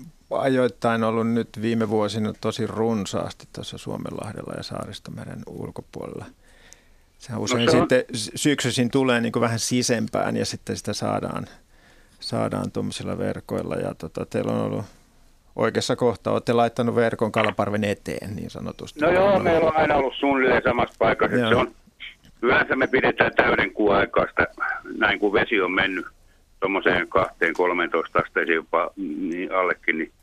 Mutta tämä mun kysymys koski hmm. sitä, että kun ne oli kaikki kaikki oli su- suunnilleen samankokoisia. Eli aika pieniä. Ennen on tullut isoja ja pieniä sekaisin siellä verkossa. Ja joukossa on ollut silakoita. Joo. Nyt ei ollut, mä en nähnyt ainuttakaan silakkaa tässä 60 kilossa. Joo, no se on ollut sitten tota, ne on, siis saattaa olla tämmöisissä sekaparvissa, mutta sitten jos on oikein tämmöinen vahva vuosiluokka, jossa on niin hyvin paljon niitä samanikäisiä yksilöitä, niin ne parvet saattaa olla sitten koostunut pelkästään tästä kilohailista. Ja tässä tapauksessa Joo. siinä on ollut ilmeisesti iso, iso tämmöinen samaa vuosiluokkaa olevien yksilöiden parvi sattunut siihen verkkoon, että se on ihan, ihan tyypillistä.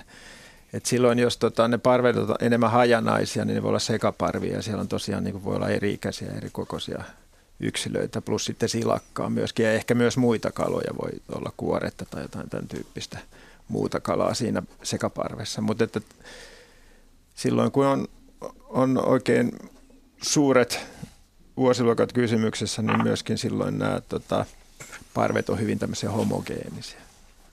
No joo, tämä oli lähinnä just se mun kysymys, että, että kun me ei ole aikaisemmin sattunut tämä, siellä on aina ollut seka, Joo, ei se, ei se tavatonta niin, ole, mutta tota, näin voi käydä sitten tällaisesta. Mutta johtu, johtuuko se siitä, että äh, kun mä nyt olen 40 vuotta kalastanut ylikin, niin mä tiedän järviltä esimerkiksi muikussa esiintyy niin sanottua kääpiöitymistä. Eli se äh, saattaa jopa kadota vuosiksi pariksi, että, niin, että onko se ravinnon puute, onko se joku, minkä takia nämä olisi niin pieniä tai just sopivan kokoisia, mm. mutta siis, että pieniä kaikki. Kyllä se, siis tota, se kilohaili haili käyttäytyy kyllä sen verkon silmäkuun mukaan aika tarkkaan, että jos se on just oikea, niin siihen jää just sen kokoinen. En mä usko, että siinä on nyt mistään nälkiintymisestä. Kyllä se näkyisi kyllä sitten niiden kalojen ulkomuodossakin, jos ne olisi nälkiintyneitä, eli niillä olisi vain pää ja häntä eikä paljon sitä lihaa ympärillä, mutta että ne nyt on vaan tota, just siihen verkkoon sopivia, sopivan ikäisiä ja kokoisia kaloja, että niitä nyt vaan on paljon. Ja toi kilohaili on semmoinen hyvin pienplankton syöjä, että se ei kyllä niin kuin kovin herkästi niin kuin nälkiinny Itämeressä, että siellä on niin paljon sitä ravintoa kyllä tarjolla, että en usko, että siitä on kysymys. Ei, kun mä just ajattelin sitä, että onko, onko Suomen puolella kannat kasvanut niin isos, koska meillähän kilohailia ei juurikaan pyydetä kuin syksyisiä ja tuota, Viron puolella sitä pyydetään paljon enemmän ja, ja, ja Latviassa. No ne vaeltelee syksyllä ja tota, nyt on ollut hyviä kilohailivuosia kyllä Itämeressä, että tota, se on hyvin paljon mahdollista, että niitä isoja parvia on sitten uinut tässä Suomen rannikollakin. Kiitoksia Jussille soitosta. Kello on 25 minuuttia vaille ilta kahdeksan. Jatketaan luontoiltaa. Otetaan seuraava soittaja Seppo Marttila Aurasta. Terve. Terve. Mikä sua askarruttaa? Äh, askarruttaa semmoinen, kun tuota kompostia tyhjensin tässä muutama päivä sitten. Ja no, joka vuotiset tuttavuudet. Siellä on näitä sarvikuonokkaan toukkia, siellä on hirmuiset määrät. Niitä on kymmenittäin tai tänä vuonna oli jopa sadoittain, mutta se ei ollut se kysymys, vaan sit, tänä vuonna näin semmoisia, sanoisinko jäniksen papanan näköisiä pyöreitä palloja siellä ja ensin kiinnittänyt huomioon. Sitten kun otin semmoisen kätteen, niin se olikin hyvin hauras se kuori siinä ja siellä oli jonkun sortin kovaa kuoriainen siellä sisällä. Eli mikä tämä oli? Jaska, mitäs sieltä voi löytyä? No, miltä se näytti? Oliko se siis nimenomaan niin kuin ihan aikuinen kovakuoriainen vai? No se oli hyvin kehittyneen näköinen. Sillä oli, oli jalat ja, ja semmoinen, mulla kävi vaan siinä Liikkuuko se? Ei siinä vaiheessa mun mielestä se oli hyvin, hyvin paikallaan siellä. Mitäs noloa tapahtui? No mä kadotin sen. mun piti ottaa valokuva siitä. Niitä oli siinä useamman ollut, mutta mä en siihen kiinnittänyt. Ja sit sen jälkeen mä en itse enää löytänyt, kun mä olisin yhdessä. No, osaatko sanoa yhtään värityksestä, että... Se oli hyvin tumma. Mä veikkaisin melkein musta. Ja, ja, ja se pallero oli semmoinen ruskeahko, hiukan kirjava pinta siinä. Oliko se pallero niin kuin kuitenkin seittimäisesti niin kuin kiinni vai, vai Mun rapa, se ei ollut seitti, vaan se oli niin kuin semmoinen hapero, tämmöinen mureneva. Ja minkälaisia määriä näitä oli siellä? No niitä ei ollut, mitähän mä olisin siinä huomannut, että joku ehkä kymmenkunta siinä meni ennen kuin mä sitten kiinnitän huomioon.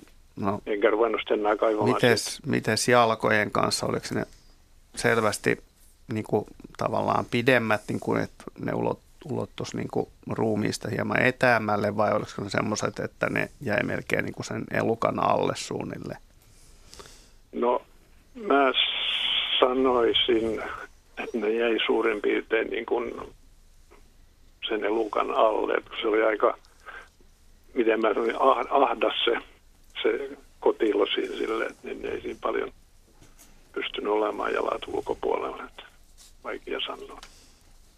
Joo, mutta vähän kuulostaa siltä, kun ne olisi niin kuin kuoriutunut siellä kompostissa. Just. Kun toi hmm. on semmoinen lais, laiskamiehen komposti, se on kaksi vuotta kaiken rauhassa siellä aina. Leht, lehtikomposti käytännössä. Ai jaa.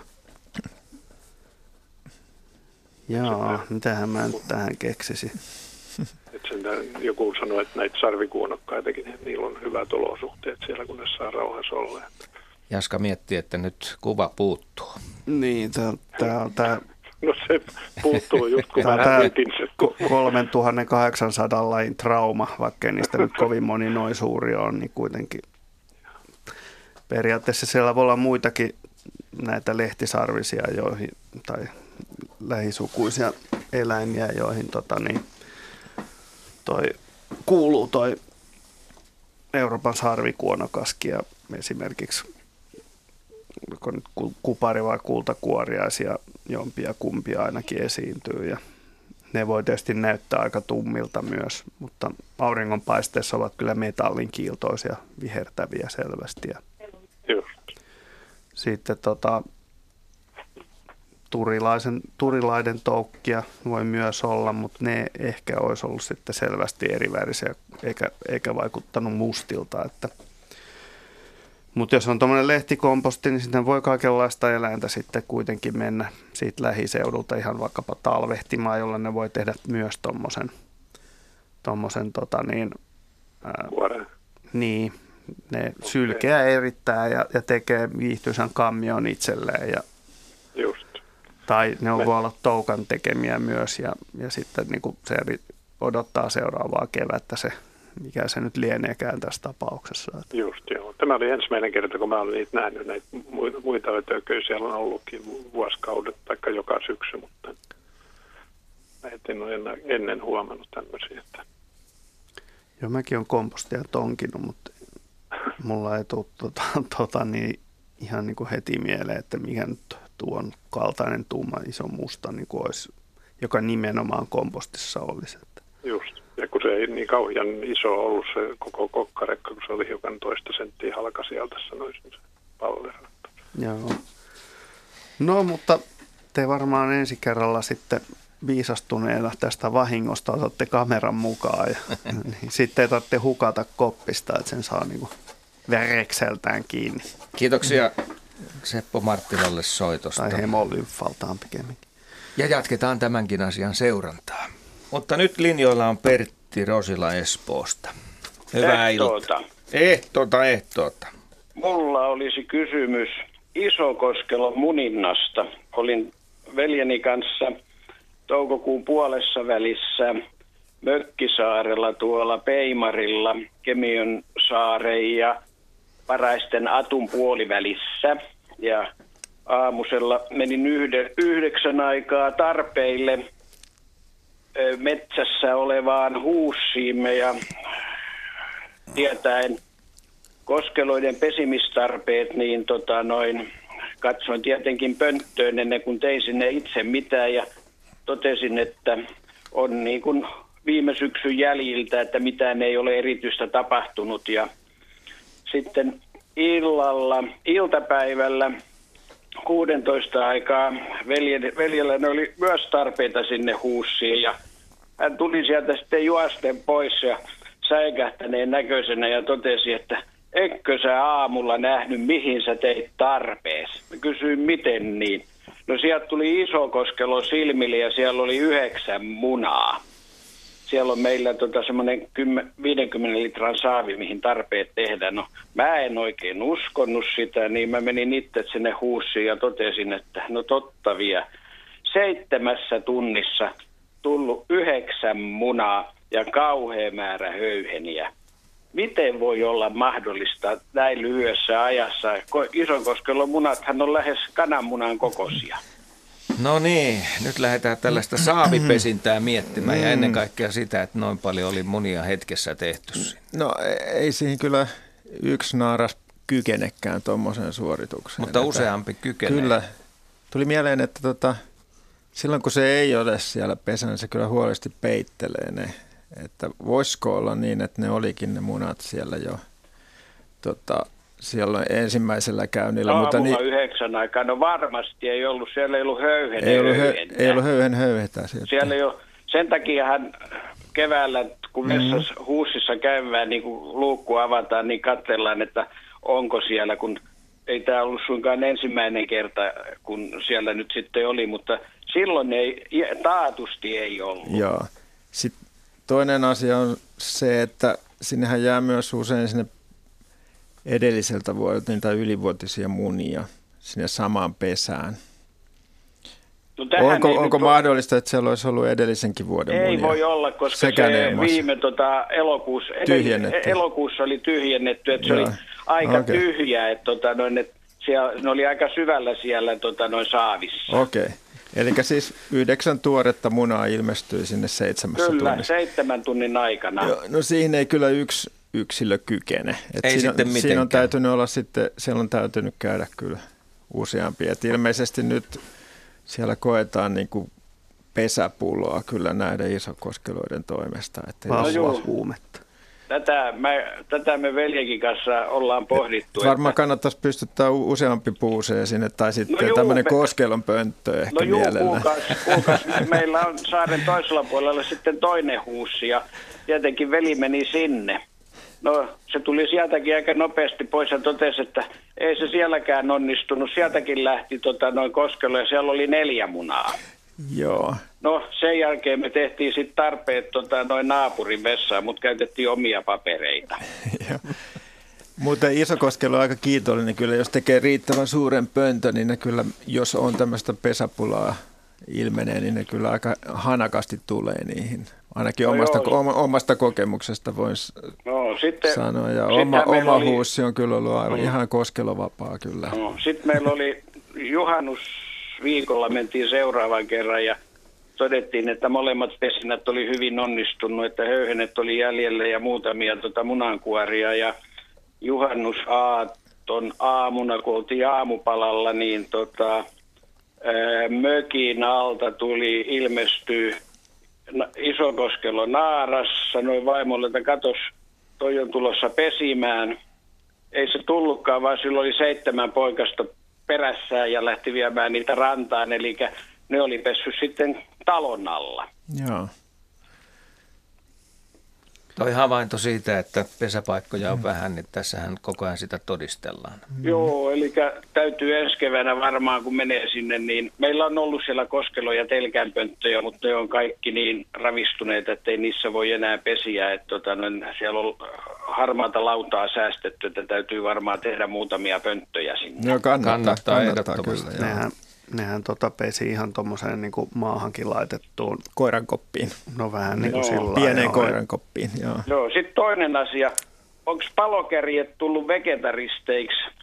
Toissa syksynä, siis viime syksynä, olin kotipihalla Espoossa haravoimassa lehtiä ja kuulin palokärjen ääneen ja se lensi naapurin omenapuuhun ja rupesin tihtaamaan sitä ja totesin, että siellähän se on oksalla ja hakkas omenaa, eli nokki. Ja nokki niin kauan, kun se putosi maahan ja sitten lähti, että koska ne on ruvennut tota, noin hedelmänsyöjäksi.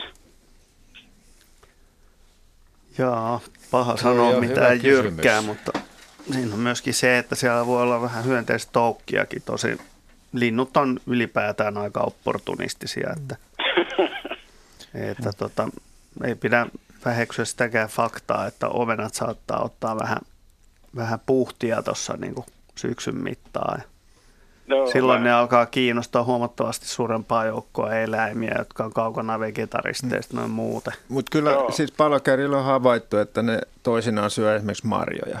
Että no. ei, se, ei se ihan mikään ihme, että, että tota, sen lisäksi, että ne on voinut sieltä omena siemenkodasta jotain kääriäistoukkia tai muita Niin, tai ne etsiä. siemenet. Jopa. Tai jopa siemeniä, mutta että kyllä ei se mitenkään ehkä tavatonta palokärjen ruokavaliossa nämä no marjat ja hedelmät.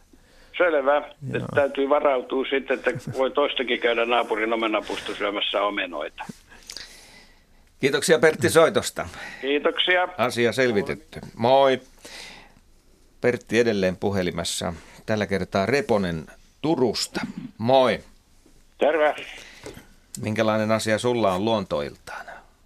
No sellainen, kun tässä edellis kesänä pistin vähän tontilta vaahteroita nuria. Yhden kantoja ja sitten en saanut ylös sitä hakkasin kirvellä. Ja...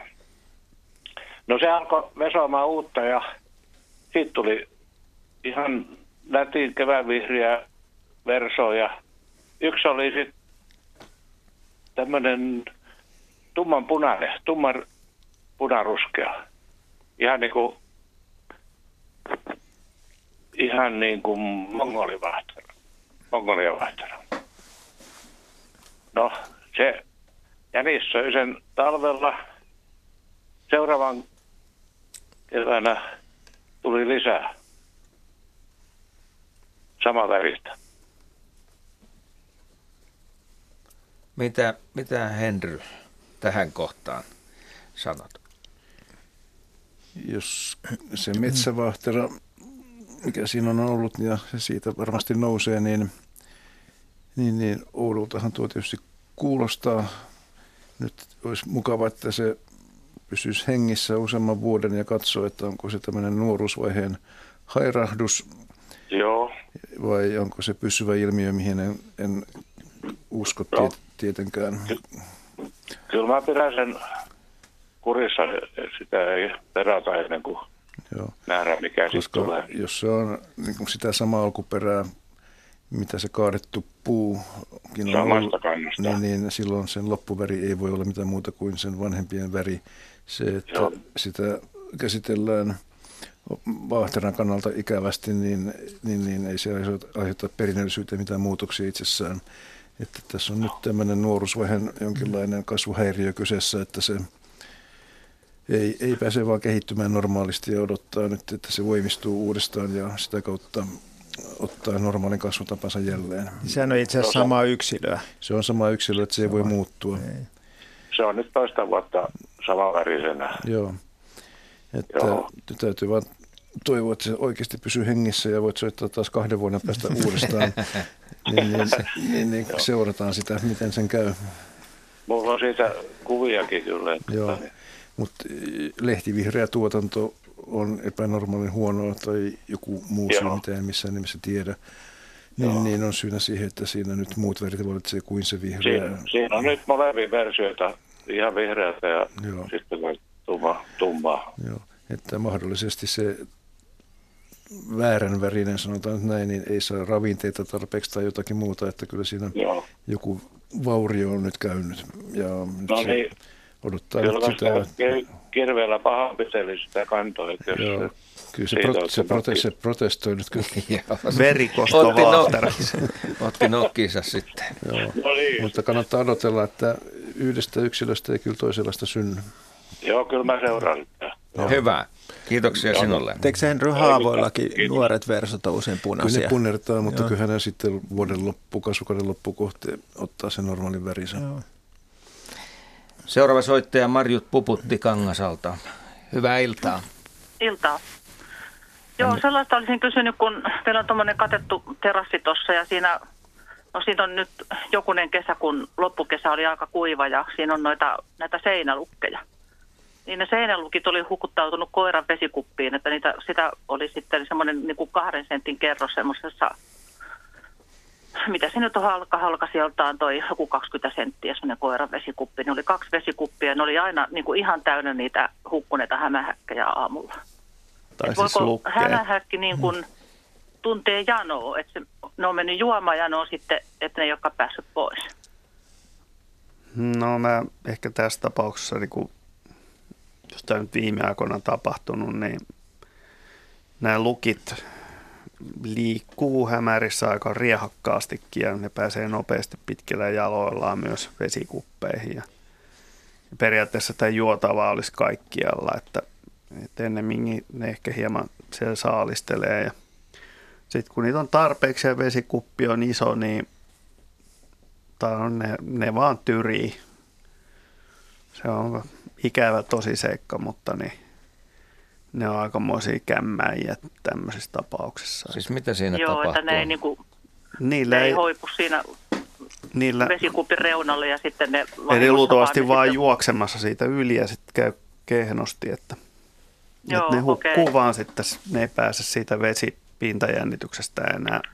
Ja kun ne on pitkät ja ohuet jalat, niin niillä ei oikein ole niin kuin, vaikkapa lajeilla, jotka on tottunut rannoilla tai vedessä liikkumaan hyönteiset, niin niillä on usein semmoiset hieno, hienot niin kuin karvaiset tassut, jotka pitää tämän veden pintajännityksen niin kuin korkeana niin kuin, niin kuin sillä jalan sillä osalla, missä, mitä ne niin kuin vet, veden, vettä läträä ja, ja tota, niin, lukeella taas ei ole tämmöistä. Ne on tottunut niin kuin liikkumaan usein kallio ja ja sitten tämmöisillä seinäpinnoilla ja vastaavilla. Ja, mutta nekin on aika vauhdikkaita otuksia, kun kukaan ei ole niitä katsomassa. Ja mulla esimerkiksi perhospyydyksiin niitä menee valtavia määriä. Yksikään niistä ei ole lentänyt sinne, ne on kaikki ihan korkeamman kätisesti tai jalkaisesti kiivenneet sinne ja tärvineet itsensä sitten suppilosta läpi. Että Joo, Niitä tota, vaan niin, on hirvittävän paljon tähän aikaan vuodesta, kun ne on aikuistunut. Ja... Joo, se, tota, niin, se oli, se oli semmoinen kuiva kesä, loppukesä, että niitä lukkeja oli paljon ja sitten sitä vettä ei tullut. Ja, ja tota, niin, mä vaan ihmettelin sitä, että kun niitä oli niin hirvittävä määrä sitten aina siinä vesikupissa. Ja sitten kun siitä on muutama vuosi, niin mä oon sitä nyt seurannut, kun meillä on edelleen koiria, vaikka nekin on kyllä tässä vaihtunut vuosien varrella, niin, tota, niin, niin ne lukit hävisi kyllä niin kuin ihan täysin. Että nyt on tänä kesänä ollut niin kuin ihan, ihan muutamia. Niin, no jos, että niin jos on tämmöinen kuiva paikka sitten muuten, niin se, miksei voisi olla mahdollista, että ne on, ne on vaistunut, että täällä on hieman enemmän kosteutta ja pieni huikka kävisi, niin Ja niin kuiva tota... kesähän on voinut olla hyvä lisääntymiselle, että on ollut tämmöinen ennätys niin sanottu lukkivuosi just silloin. Just. Niin se on vähän kaksipiippunen Hy... juttu, koska ne saaliit myös niin kuin tietysti tykkää kosteudesta ja kaiken maailman että pienet pehmeä mutta lämmin kesä, mm, niin lämmin kesä niin, edesauttaa. Joo, ja sit, mutta yöllä yleensä on kastetta ja silloin yön aikana saaliskin liikkuu parhaiten. No. Kiitoksia Marjutille soitosta. Otetaan vielä yksi soittaja tähän luontoiltaan. Hän on Pentti Laine Köyliöstä. Morjens. Morjens. Ja sun kysymys tähän vielä teillä siinä alku, alku, oli tämä pitkä valkoposkihanhien parvet siellä pellolla ja niitä oli siellä kymmeniä tuhansia. Ja Joo. mun tuli mieleen, että kun semmoinen määrä isoja lintuja on ja sehän on iso ongelma kaupungissakin, niin minkämoinen ulostemäärä niistä tulee, että onko se ihan maanviljelijälle esimerkiksi ongelma miettiä seuraavan kesän lannotusta, kun, kun sitä tavaraa ilmeisesti sinne kertyy niiden päivien aikana ilmeisesti melkoisia määriä ja melko tukevaa tavaraa. Mitäs Henry Väret tähän? No, kyllähän tätä ulostetta on tutkittu. Se on varmasti aika kasvispoittoista, eikä se ole kovin pitkälle hajonnutta itsessänsä. Se on sitä vihreää se aineesta. Se on sitä vihreää aineesta ja se vie sitten oman aikan, aikansa ennen kuin se taas maatuu. Ja se on siis muutama tunnin suolistus, niin se suuri, menee? Suuri piirtein ja ettei sen ravinnepitoistusta arvo sinänsä kovin korkea. Että jos tämmöisen oraspellon kääntää syksyllä, niin, niin enemmän siinä on lannotetta kuin mitä niistä hanhien ulosteista saa. Eli ne, ne ei ole pitkälle hajonnutta tavaraa. Just. Tulee vaan, kun joskus kana, kanan kakkaa, kun käyttää ihan luon, luon, luontoperäistä aitoa, niin se on melko se dynamiikkia, niin se on, siitä mieleen. Joo, se on kyllä sitten ihan eri luokkaa, että se on, Just, niin kuin, joo. ja sitä on varmasti niin kuin annettu vielä hautuakin, niin kuin sitä myydään. Joo, niin ja voin ihan, ihan vaikka saa ihan kanalastakin hakea, niin sekin joo. on melko dynamiittia. Niin siksi tuli vaan mieleen, että kun sitä määrää on kuitenkin siellä mm. paljon, mutta se onkin joo. näin, se on ihan aito luon kasvi, kasvien, niin se ei tee niin joo, se sitä ei, samaa. Joo, se ei ole vaan niin pitkälle vielä ehtinyt maatumaan. Selvä. Joo, kiva. Kiitoksia. Kiitoksia soitosta. Kiitos. Itse asiassa tuo kasvisravinnon sulattaminen mulla kuin määrehtiöillä niin on aika hankalaa, että se sitä saa syödä tosi paljon, että sitä saa sitä energiaa. se suositus ihmisillekin on puoli kiloa päivässä? Joo. Norsut esimerkiksi syö 100 kiloa kasvisruokaa ja siitä vaan hyvin pieni osa sulaa siellä suolistossa. Muut menee ihan raakana ja läpi. Sellu, selluloosa ja ligniiniä, mitä elimistö ei kovin helpolla hajota. Otetaan yksi sähköposti vielä no. täältä. Näin Henrylle. Miksi pari vuotta sitten kaadetun männyn kanto sinistyy puun ytimestä ulkopintaa kohden? Ihmettelee Tuula. Tässä tapauksessa niin en osaa muuta vastata kuin, että siellä on sinistä ja sieniä, jotka saa elämän alkunsa, alkunsa sieltä männyn ytimessä, missä saattaa olla lahuakin jo olemassa. Ja sitä kautta se pikkuhiljaa kasvaa kohti reunoja. Sieni rihmasta, niin vuosi vuodelta ne leviää kehänä yhä pidemmälle ja lahottaa sitä puuen sitä edestänsä ja sinistyttää sen sienen.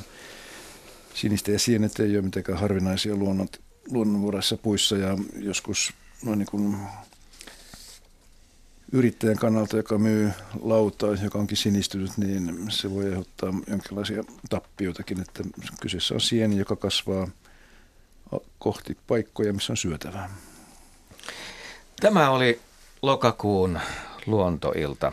Tuossa äsken oli äänessä Henry Väre. Paikalla oli myöskin Jaakko Kulberi ja Ari Saura.